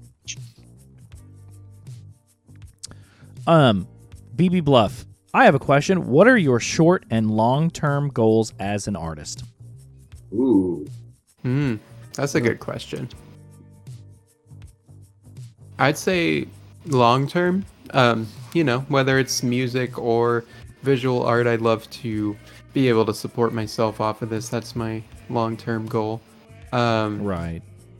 I'd love to just... And maybe that's not like a huge, like, in the clouds goal or anything, but, you know, when I get there, if I get there, um, we'll figure out something else. But, um... that's my long-term goal at the moment. Um, as far as like short-term, I would have to say just keeping momentum going is my biggest thing. I, you know, I want to keep playing shows and just keep making friends and having a good time. Nice. Fire. Great answer. Great question from Mister Houstine. You mentioned loving fifties and sixties music. Have you heard of the band Broadcast at all? They came around in the oh. two thousands, associated with hauntology, but very reminiscent of that era. I love Broadcast. No. You, I'll you have to write that down. That. Okay. I've, I've heard a couple tracks, and I remember liking some of what I heard. Um, on a more, like, maybe left field note, you should definitely check out Monster Rally. Ooh. Oh, yes. Yeah, I'm a, I'm aware of Monster Oh, you're Rally. aware. Good. Very, very big, like, yeah, just, just hauntology. Um, Ryan Mediocre again, great question. Did you know going into the making of Keygen that you wanted to show off your singing voice? Or was it something that happened organically as the concept of the album question. came together? Yeah. Yeah. I meant, to, I meant to ask about that myself too, yeah. I think um, the inclusion of vocals um, was something that was like part of the idea. Um, I wanted it to feel like something completely different from the music I had put out previously. I wanted there to be like a hard line in between um, the, the last E P that I just put out and, and this. So um, adding my own vocals and my own instrumentals into something for the first time, um, you know, I wanted it to mark the start of something new. Was it difficult doing vocals for the first time? Or did you already Definitely. kind of Okay. Had um, you sung before, like with your, when you did like the doo-wop covers though? Mm-hmm. Okay, so um, you'd already had some experience. Yeah, so I would say it was pretty similar to that. I, I think if you listen to some of the vocals, just some of the um there's a, there's little like There's little hints that a lot of that influence came from doo-wop. Like, um, I like to to hold notes a lot, and um, I think really interesting hap- things can happen when you start um, overdubbing and putting multiple layers for harmonies over top of your vocals, um, which I, I love to do that as well. So a lot of that came from doo-wop. You think you'll do more vocal work again at some point? Definitely. Um, I'm exploring ways to do it um, that I I like the sound of, because um, there's certain vocal styles that I do that I'm not necessarily a huge fan of, but um, I'm trying to find my, my style with that, just like anything else. May I ask, what do you use to record your vocals with? Um, I do it straight into Ableton, uh, but I use a, um, I'm actually using it right now. It's a Blue Spark condenser mic um, into my audio interface. Good to know. Can I ask you what um, sort of, what kind of plugins do you use on your vocals? Yeah, um, if anything, I'm, um, especially on Keygen, um, a lot of that was run through um, Melda auto pitch, um, just doing some like uh, pitch correction. Um, I wanted it to sound very robotic, so um, running it through like pitch correction, vocoders, bit crushers, Ooh, um, fun, and then adding on like did delay. You you, and did you say you use Melodyne, or what did you say it was again? Uh, it's called Melda Product. It's called Melda Productions, I think, is the the company that makes it. It's a freeware. Um, oh. I'm sure other people would like to know this information. That's why I'm asking. Yeah, it's a freeware pitch correction software. Um, definitely recommend looking them up. Okay. Great question, courtesy of Lux Elite. Rank wait, wait, these wait, in wait, importance. Wait, wait, wait, wait, but it's a good question. question. All right, quick question. All right, and then no more. Okay, but I know that that's one of the things I think a lot of people struggle with. A lot of people struggle with not just recording them, but how to process them, you know, how to mix yeah. them in. Um, When do you do your vocals? Do you do them before you finish layering the tracks or after you're done? Because I know the problem with vocals is having to sweep out space in the frequencies to fit the vocals in, so it doesn't. Oh yeah, good point. So just yeah. any other any other tips for people who want to add vocals to their music? Mm-hmm. I do it at the end, which you know maybe gives me more work to do, but um, I I'll just drop in, um, you know, a rough cut of my vocals, and um, there's a lot of E Q tuning that goes on there, um, like seeing what frequencies my voice is at and seeing what frequencies I need to cut out of my other instruments and my drums. And um, yeah, that's tough. I'm, I'm surprised that you do them after you're done everything. That does give a lot, a little bit of extra work. Yeah, and maybe I should really rethink tough. that. Uh, any suggestion? And we'll ask the thing, and then we can move on. Any suggestions that you would give to people who want to, who are considering adding vocals to their music? Yeah, um, I would say just try to keep your audio clean. Um, make sure there's not a lot of background noise, and if there is, um, you know, your mic's probably up too high, um, so turn that down. Um, other than that, I would say just making sure that you set realistic expectations of what your voice can do. Because sometimes, you know, what you hear in your head um, doesn't quite come out. Yeah, no, I totally good advice. One of the things I remember having to do when I when I used to do vocals, or if I ever do vocals, is like understanding that some letters I pronounce aren't going to sound great when I'm singing them, and just sometimes Ooh, like oh, I have that's to interesting. I have what to are replace some... my F, my S with a Z when I sing it. Oh, so like mm-hmm. that's really interesting. Yeah, wow. so like that. I never thought so about I that. I don't have too much of that hiss. You know what I mean? That can get away. So that's yeah. a good thing I remember having to do when I would do vocals. We replaced certain consonants with other con- consonants so they would, wouldn't sound, you know. Yeah. So anyway, it's always good. I always like, you know, it's when we have somebody who adds vocals to their music, I always like to ask a question or two about this, because I know that some people want to add vocals, but they're not sure how to do it, and they're, or they're concerned about it. So tips yeah. are appreciated, my friend. Thank you. Yes, yes, yes. Honestly, I feel like so many people who, who watch back and, and ask for more content ask for that kind of content. So I'm on it. Thank I'm you. On it. Nonetheless, Lux would like to know if you would rank in importance album title, track title, oh. and album cover. Mm. I'm a very visual person. I'd have to say album cover is right up at the top for me. Yeah. Um, so I don't know. I judge a book by its cover a little bit. I if if the album cover does not entice me, I'm usually not clicking on the album. I'm sorry. Um, but I think that that's like, that's part of the album to me. It it's, you know, as much as the music is trying to give a vibe in the, in the artwork that translates into the music, I think that's really important.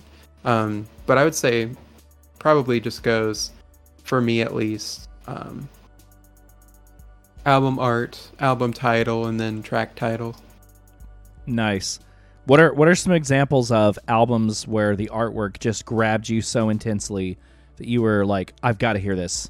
Like, like oh, yeah. beforehand, just never heard the work at all, and were like, this looks great. Um, wow, that's a good question.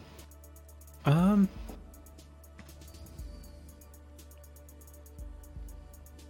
The Avalanches, Since I Left You. Ah, that's a great oh, album. Yeah. Classic Congotronics. Great cover. Uh, I think the cover like captures the the uh, the emotions in that album, and the, the the crazy sort of all over the place sound of it. Um, just a just a great album. That is a really good cover. Any others? I'm looking at it again off the right top now. Of your head. Yeah, isn't it like a bunch of people in a boat? Or it I feel is, like there's yeah. like water on it. Yeah. With like the sort of the waves coming up, and it's they're also like the positioning of the boats is not directly in the center. Like, yeah, it's a really good album cover. I'm looking, I'm looking at it again right now. Mm-hmm. Yeah, that yeah, is a really good album cover. Is, interesting, good, good, interesting. My favorite album cover of all time is Yo La Tango's "And Then Nothing Turned Itself." I think it's called "Inside Out." Yes, mm-hmm. it's the one where the person is like standing outside of their house late at night. And there's like a U F O. It's just, I don't know.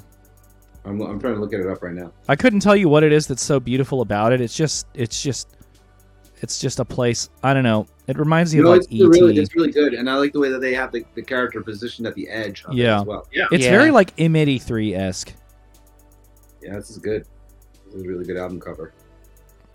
What's your favorite what album cover of all time, Skelly? Um, that one by Brand New probably is a really good one. God the uh, Devil, or, you know, what's it called? Um, what's the fuck is the name? You know, something really Devil. Yeah, I actually Devil and Devil and God. Yeah, the Devil and God are raging inside of me. I don't even listen to Brand New, but I really like that album cover. Oh yeah, with the girl around the corner of the two um, masked people. Yeah, that's it. The oh, Devil and God are raging inside me. That's the most Skelly pick I've me. ever heard of. The Devil and God are raging inside me with like the people in like the Halloween outfits and the yeah, that's kind of scary. And, uh, The Devil and God Are Raging Inside Me by Brand New. And fun facts, I don't really care for Brand New, but I do like that album cover. Yeah. I don't listen to them. I don't really care for it, but I love that album cover. A lot of people, but a lot of people, I mean, a lot of people love Brand yeah. New, I swear. But that's because they're slightly younger than me, and that was a big deal to them. Ryan Mediocre with another I, great I Keygen question. Would you consider Keygen an no optimistic album? album? I hear it's great. Says album, there seems but... to be a looking back slash longing aspect, but to him, it feels like ultimately a door opening into a brighter space. About yeah. Keygen. Uh, um, sorry, what was that question again? Uh, Ryan Mediocre. One more Keygen question.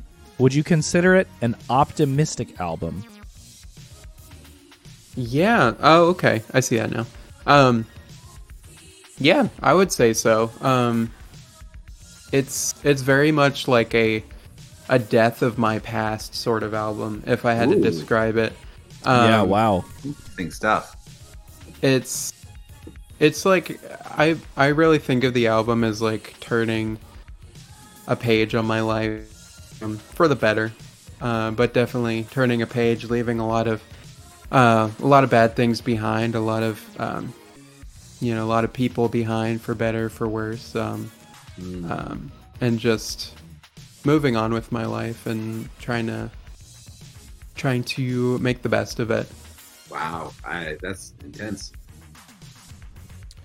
Got another great question. K J Valium, rank in the order of importance: U R L shows, I R L shows, and remixes slash collab albums. Huh, what a great oh. question. K J's got, that's a great question. Yeah, that is a good question. Well, I never even, I, I'm thinking I'm thinking about that one myself right now. Jeez. I would say for me, uh, nothing beats a good um, collab or split album, if I'm going to be honest. Um, I just, I love seeing like two people's inspirations come and like clash with each other and, and, Um, make something new. I think that's really exciting. Um, next up, I would probably have to say I R L shows, just because I um, I love being there in the moment. Um, something Thanks. I don't really I don't really feel the same way in a U R L setting. Not to say that I don't feel that sense of community, but it's it's not at all the same thing. Um, and if you've never been to a U R L or an I R L show, um, I definitely recommend it. Good, good answer.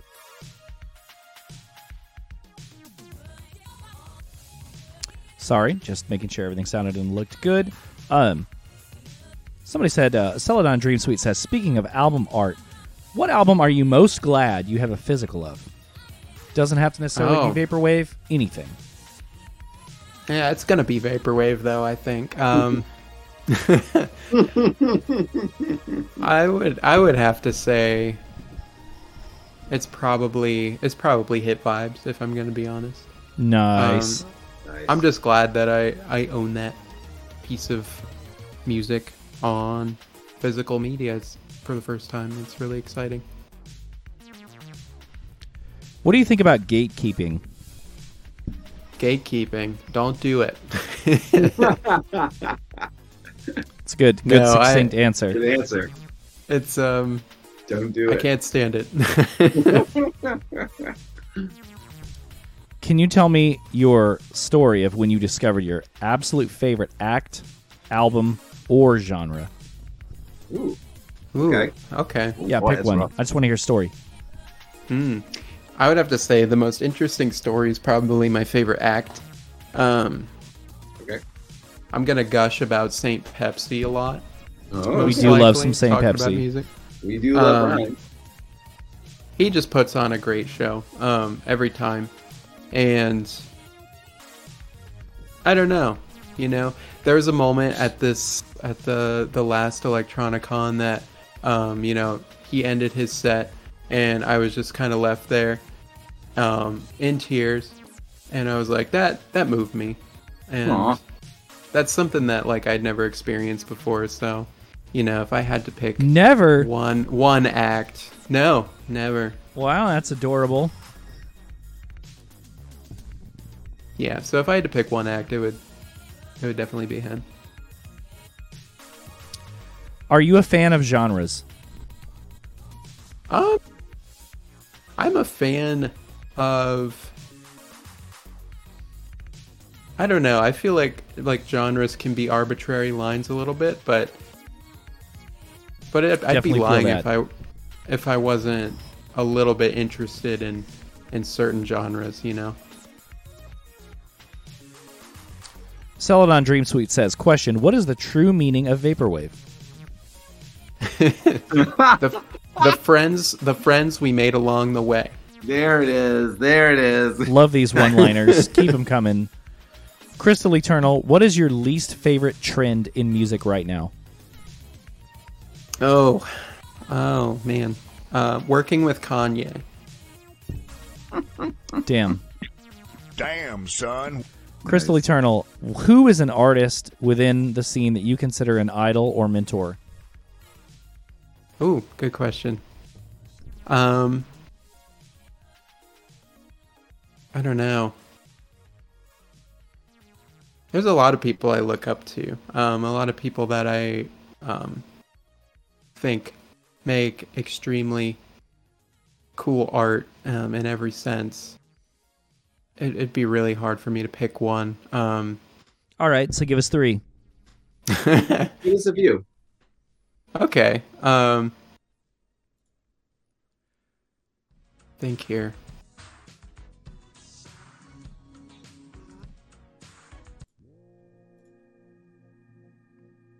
I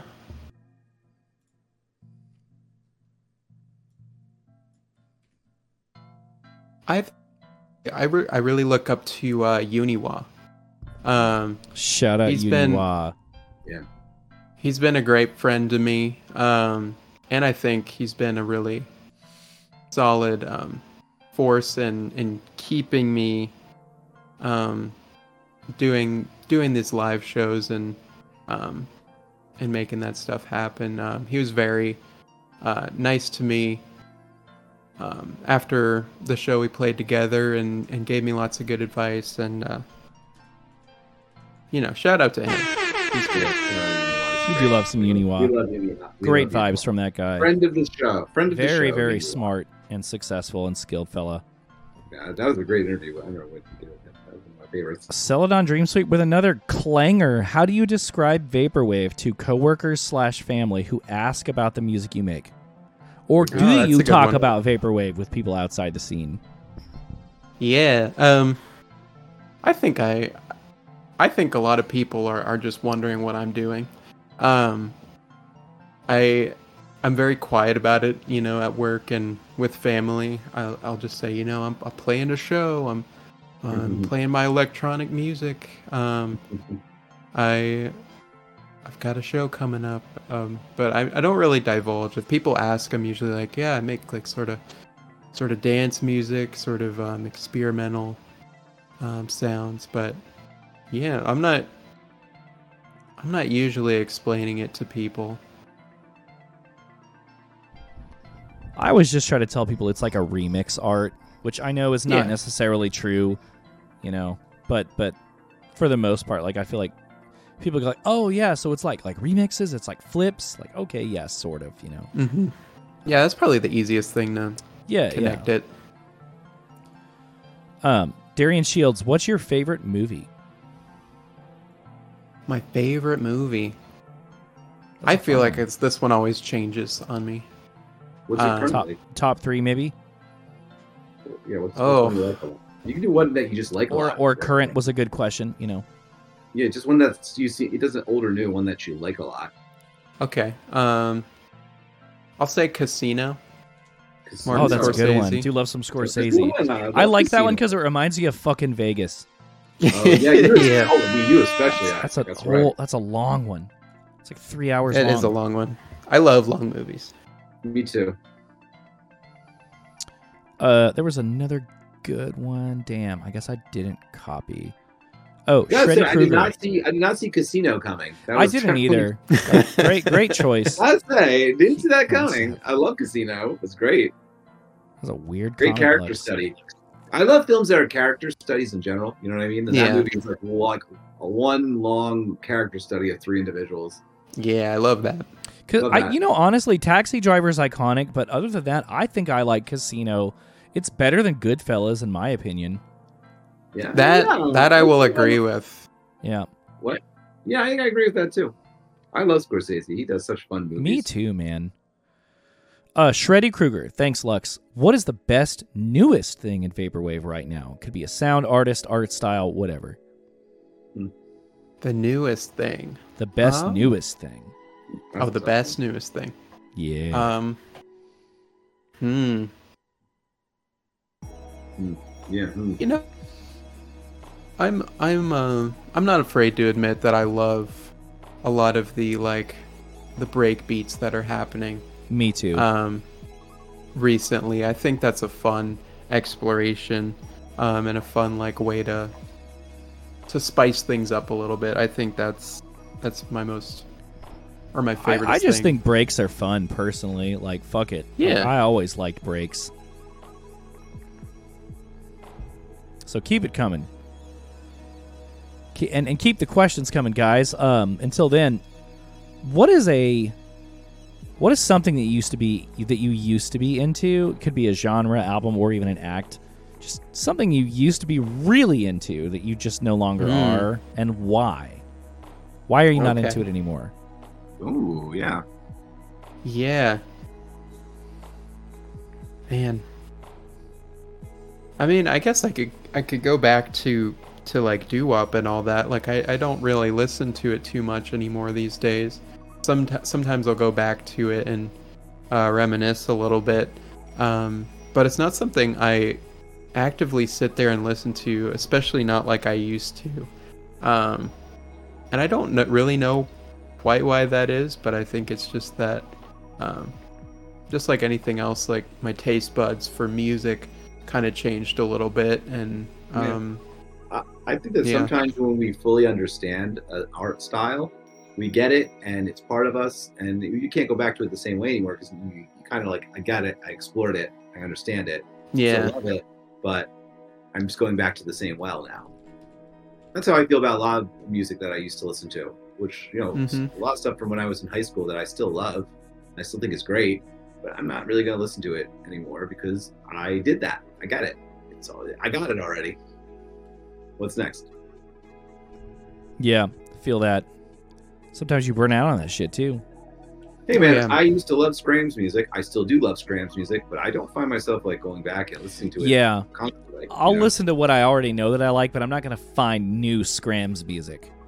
Even if I found, like, I mean, yeah, no. I mean, it's just that I I got, like, I experienced it. I, Do I you know what? Deeply, and I experienced it deeply.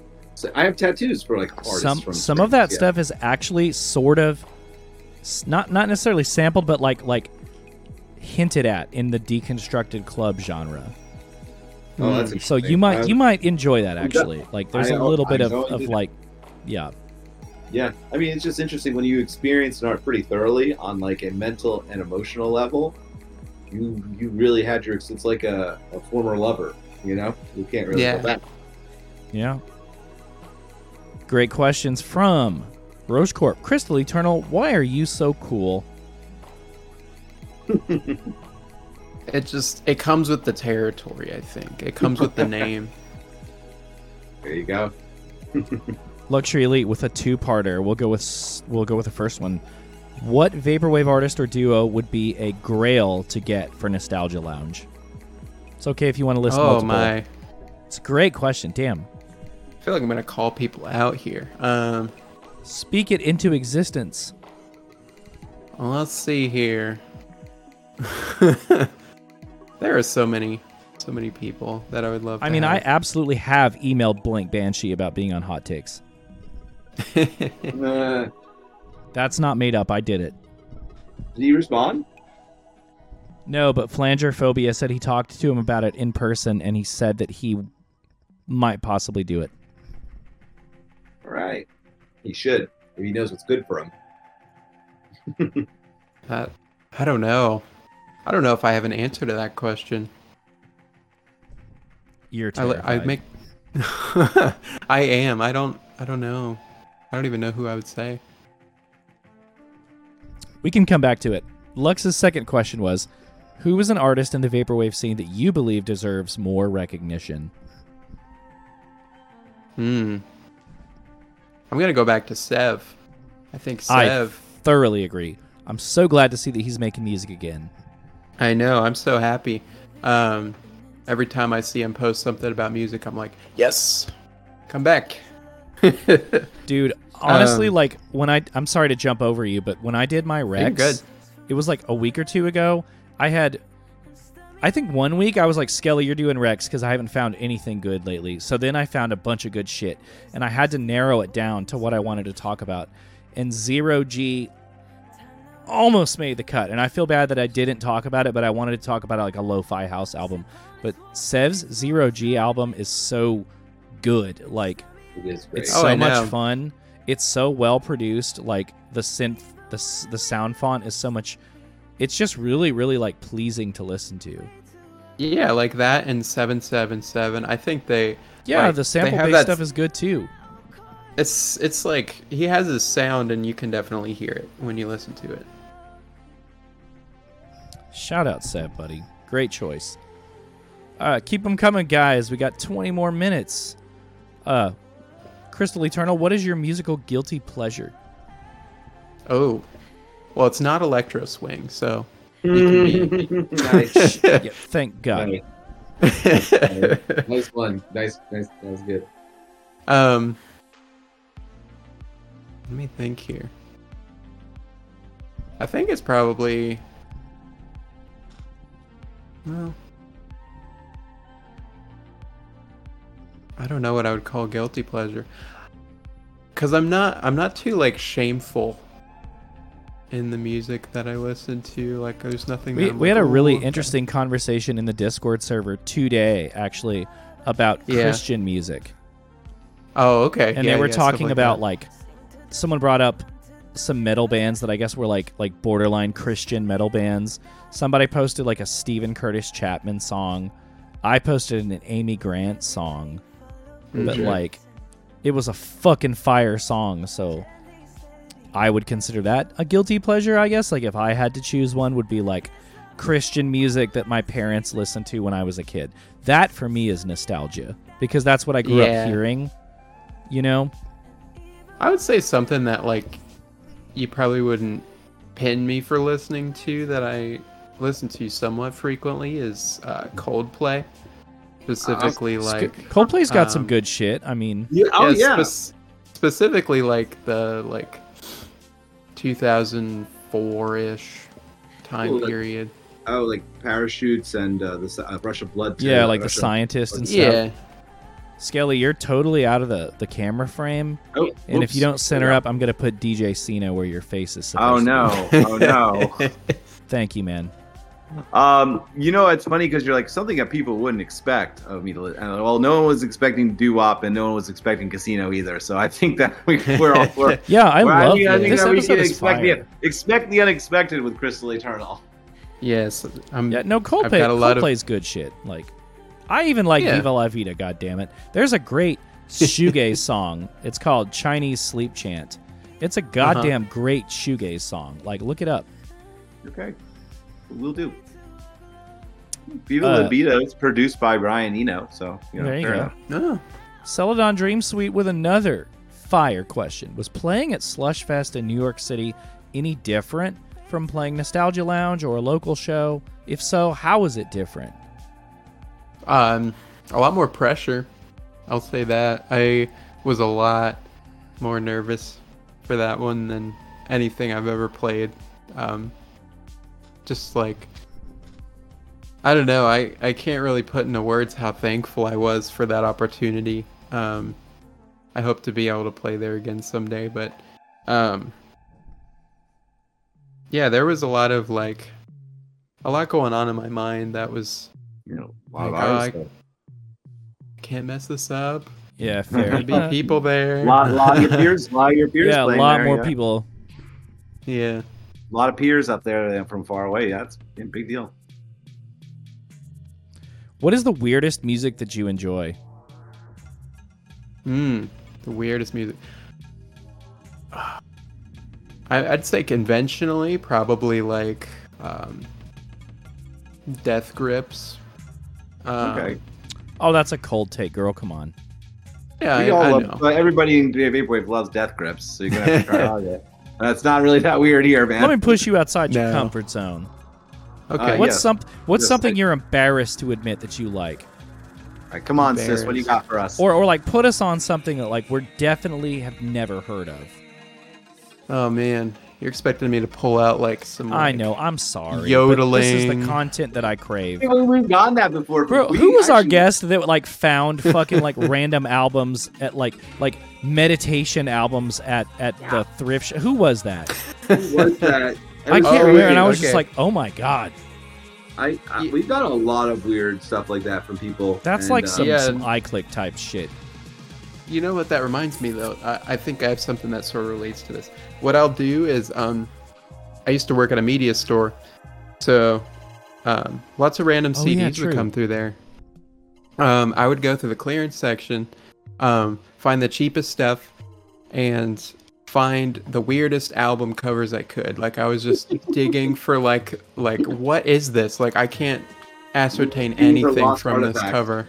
Yeah. Yeah, so I would pull these things out. Like, a lot of it was, like, electronic music from the from the nineties, or, like, um, there was one called Congotronics that was, like... Congotronics! That was, like... Um, that up right now. Yeah, look up Congotronics. It's oh, it's kind I'm, of insane. I'm way, I'm way ahead of you, my girl. Congotronics. That Bruh. one's a weird one. Ryan Mediocre, is there any other way we can support Nostalgia Lounge or the Columbus scene as a whole if we can't make it to the show? Yeah, I mean, honestly, a share is always worth its weight in gold. I, I can't thank you guys enough if you... share the announcements for our stories, because even if you can't make it, maybe one of your friends can. Um, letting people know about it, that's that's really like that me- that stuff means so much to me. So um, right. you know, people that aren't even affiliated with the show doing promo for it is just like, I owe you. Yeah, I honestly like I love I love that shit. I, and I don't know if it's just like just maybe I just find it like easier than other people, but like I love trying to trying to support and shout out. I don't know. I'm, it's just a thing. You should all do it. It's fun. And it helps build the scene, you know. Uh, what is um not not what is um how many hours per day would you estimate that you listen to music? Hmm, it's a good question. Um. Passively, probably close to... Yeah, because if I'm thinking about, like, music I put on at work and stuff, probably a good nine, ten hours a day. Oh, man. Yeah, I wish, I wish I could just put some shit on and listen to it at work like that. Wow, that's a lot, man. That's, that's a lot. Skelly, are you allowed to listen to music while you're operating? Yeah. Or allowed. Right. I'm sure you kind of make those decisions, don't you? I mean, yeah, but the procedures I normally do, if it's like a normal day, are pretty short. And I'm just like kind of bouncing back and forth between. I got you. Um, and it probably would like like make it difficult to do your job well if you were listening to music then. I kind of am trying to get in and out as quick as possible most of the I time. I got you. Either had short, short procedures, you know, so they're not I that long. So I have to listen yeah, to people also, yammer all day long, so I can't. I, I listen to my commute, though. My commute to work is long, so I'll, I'll put it on then. Oh, damn it. Celadon, that's a great question. How do you decide Celadon's got track... a lot of good questions today. Wait a minute. Nope, I skipped somebody. Let me ask okay. Lux's first. What are your goals in the U R L scene in twenty twenty-four? Um, You know, I actually, um, as of like ten minutes before this went live, I announced that Nostalgia Lounge will be doing a uh, benefit show um, U R L um, for Ohioans, um, specifically transgender Ohioans that are uh, being affected by some new legislation. Um, so the That's new, great. so this um, this benefit would um, would benefit the um, Trans Ohio organization, which is um, helping connect people in the state with care out of state and helping people, um, you know, live some some semblance of a normal life in extreme circumstances. So um, obviously we want to make enough noise to um, get these things changed, but, you know, taking it one step at a time. Yeah. Yeah, that legislation That's is pretty crazy. pretty ugly. Yeah, it's mm-hmm. terrible.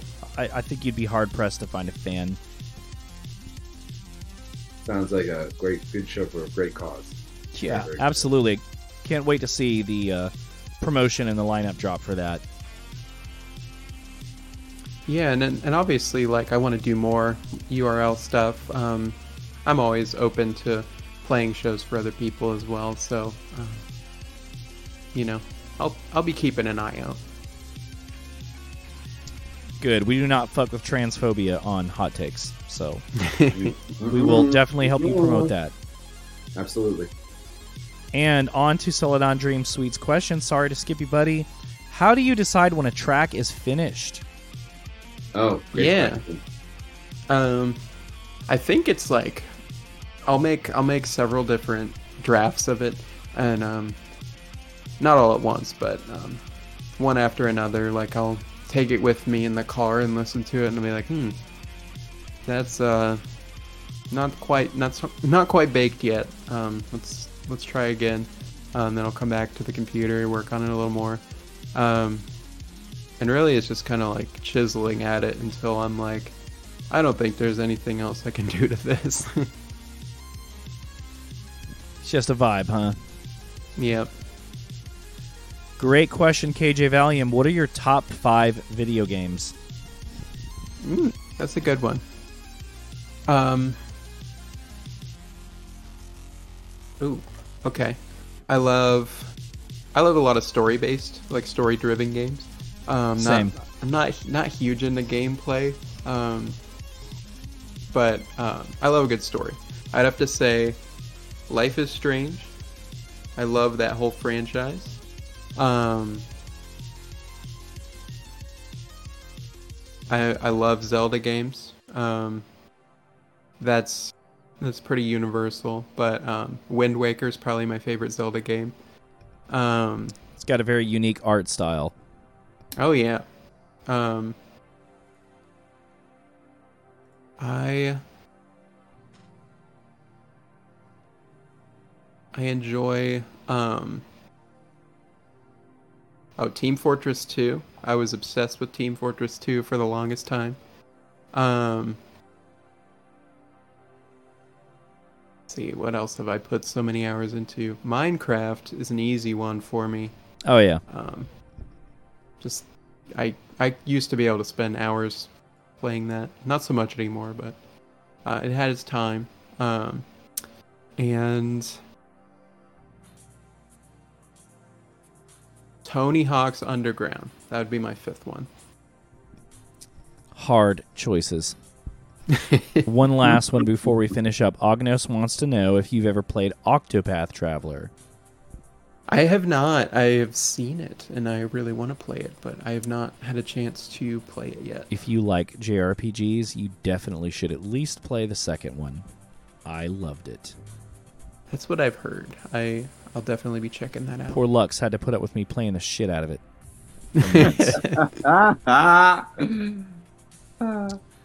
um, It's actually one last question. I guess we can get in right right quick. Celadon says, "Yeah, what's something about music production that you wish you knew way earlier?"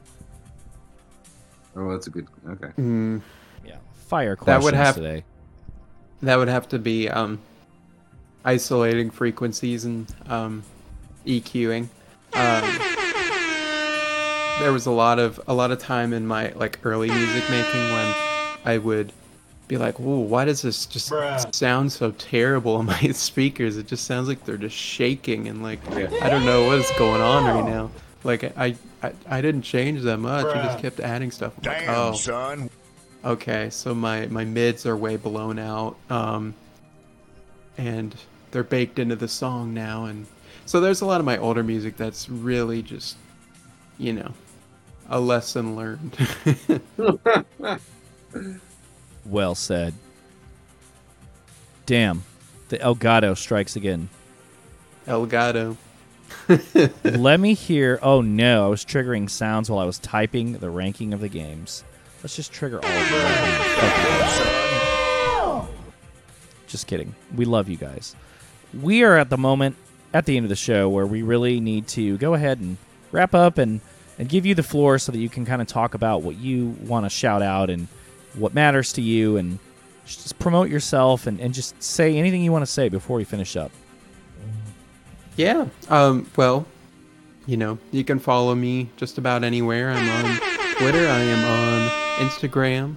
Um, just look up Crystal Eternal. I'm sure there's not many other things named that. Um, but, um, yeah, we're doing a show in Columbus, Ohio this Friday. Um, Nostalgia Lounge with Frankjavcee, um, Imcopav, um, King Quartz, and V C R Headaches. They're taking the stage as a duo, and uh, myself. Um, and I'll be playing my new album, Keygen, live for the first time. Um, been doing a lot of practice with that, so I'm very excited to share that. Um, and also, you know, I, I mentioned it earlier, but um, we're doing the benefit show U R L. It's going to be on March thirty-first, the Transgender Day of Visibility. Um, you have until March seventeenth to get um, sets in. Um, I did put out a, a form for it, uh, like a Google form. So if you are Damn, why have I not heard playing about that this? Or being a part of it, being a part of it, um, you know, check my Twitter. It will be on Instagram soon. So um, yeah, thank you guys for for coming to this and. and putting this on and, and having me. Um, yeah. It's really been um, fun to, to look back and um, think about all this stuff that I haven't thought about for a long time. I'm glad. I'm glad you enjoyed it. I'm glad you, I'm glad you saw that. Like, we've got uh, links job. up in chat from the from Lux. Thank you for the uh, the Nostalgia Lounge show. Um, I will definitely be submitting for the um, the the U R L event. If possible. We'll yeah, see how that thank goes. You. But no, thank you for rounding out our third season. Yeah. Um, perfect, perfect, like I said last night, perfect guest for the show. um, Skelly, you got anything coming up you want to talk about? Um, there's a new uh, benefit for medical workers and journalists for, in Palestine for a uh, uh, compilation album on Dream Shore Records. I have a song on that. Um, can get that from them, support a good cause, and then uh, free Palestine, baby. Yep, absolutely. And so I got a song on that compilation album, benefit comp, and then um, there is uh, February third is uh, Eclipse, which is the uh, Witch House Funk Dark Synth Party in Philadelphia, Pennsylvania, at Milk Boy, and you can go to that. And so I'll post the link for tickets. Yeah, please post that shit. I can't wait to go to slash play one of those. Oh, yes, definitely. Because, like, like dark vibes, like, I like the fact that it's, like, just play something dark. Play some yeah. dark synth, play some wave, play some witch house, play some, you know, some E B M, whatever. Mm-hmm, mm-hmm. Um, pull up the links. Here you go. I've got yeah. nothing coming up. I did I did recently complete a set uh, that you may have heard bits of in the pre-roll while I was talking when I shouldn't have been. Uh, and that'll be for a as yet unannounced, but so far annual important Vapor adjacent live stream event. So that'll be good. Uh, it's like a neo R and B set full of a lot of like early twenty tens kind of back when like chill wave, synthwave, vaporwave, and, and like future trap were all kind of like together. Nice. Uh, stuff that's kind of like birthed from the whole like Active Child, How to Dress Well, Holy Other alley. Type sound.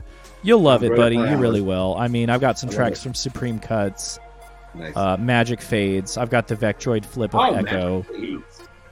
Yeah, some great stuff. Um, but but that's as yet unannounced. Other than that, man, nothing. Um, but we do want to thank again. Uh, our guest, Crystal Eternal, for being willing to come on the show. She's very busy. Uh, yes. She works a lot. She's got a lot of things going on. She's got some, some big changes coming up. So so the fact that she made time for this means a lot. Uh, yes, thank you. She is she's a very dear friend of our of our community. and uh, it fits right in, right at home on Hot Takes. Yeah. So thank you, Crystal, and it, thank you, chat. Awesome. You guys really interview. Turned out in a big way. We got a lot of regulars and new people in oh, chat. Yeah, thank you, guys. We had a lot of people in chat. All Takes. Thank you. Actually, yes. I want to just go thank ahead. You for thank coming you. Out. Thank you to my mods: uh, Strip Silence, Luxury Elite, Luxury Noise, Roche Corp, Short Stuff, uh, and some other people who who aren't as active. But thank you for for being our mods. Uh, thank you, Indie Advent, for all the help that, that you've been these three years uh, capturing and uh, and rendering and, and sending us uh, the video so that we can put these on YouTube. Uh, and thank you, Agnos. Uh, Agnos was incredibly helpful in fixing some of the technical difficulties we had with the Donor Lens episode. Uh, I recently moved to a new rig, upgraded computer, don't know what I'm doing. Agnos really helped me fix some issues with the Um, the V O D not having the right tracks recording, and uh, and with the uh, the like clock, the the hertz or whatever for my audio interface being out of sync with with um, Streamlabs. So shout out everybody that helped. Shout out to all the donors uh, in the pre-roll you guys saw. Our top three donors. Some of these people have given over a hundred dollars to Hot Takes. Like that's nuts. It's Thank nuts. You guys, and Thank and you. your your money's going straight back to the people that you love and know. So thank you for that. Uh, meet us. I'm thinking in two weeks. That'd be February fifth. I sure. think we're gonna start an hour early. I haven't ironed out the yeah. details yet. Um, but yeah. Oh, thank you, Lux. She's she's posting all the links again to follow. Jump in our Discord. Jump. Check out our Spotify playlists and and donate if you feel uh, the, if the spirit moves you, as Doctor Chris would say. Um, but anyways, um, yeah, so we're probably going to do like like eight p.m. Eastern. Uh, and I'm thinking we're going to do like a free form, like more community oriented uh, episode. We'll see. It might be chaotic, but that's great. That's the content I crave. Um, so it. Thank you guys again for being here. We love you all, and we will see you in two weeks. More info to come about that. Keep your ear to the ground. Good right. night. Good night. That's a hot take. So I have a hot take for you. My hot take? Well, I think some artists need to put a little more energy in their live sets. Overly complicated tracks are things that uh, that kind of ruin a track for me. Don't stick to any kind of genre label. Future bass is the worst music genre ever created. Damn! Barber Beats was the original Vaporwave. Fuck General MIDI Choir. It's all bad. Bruh. Worst album artwork I've ever seen is... Uh, Green Day's father of all motherfuckers, probably. I find new music often, and I usually illegally download it. Stuff that sounds good. Sample is vaporwave. It's still vaporwave, buddy. MIDI wave is a a form of vaporwave. Deal with it.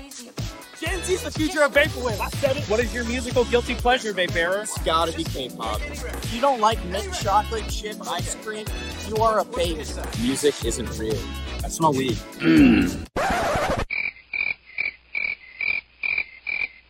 I'm Dan Mason. This is Vapebearer. This is F M Skyline. This is Mesh. Yo, this is Groovy Kaiju. This is Christ. You're listening to to uh, uh Hot Takes. That's that's the one. Don't touch my records. Ever.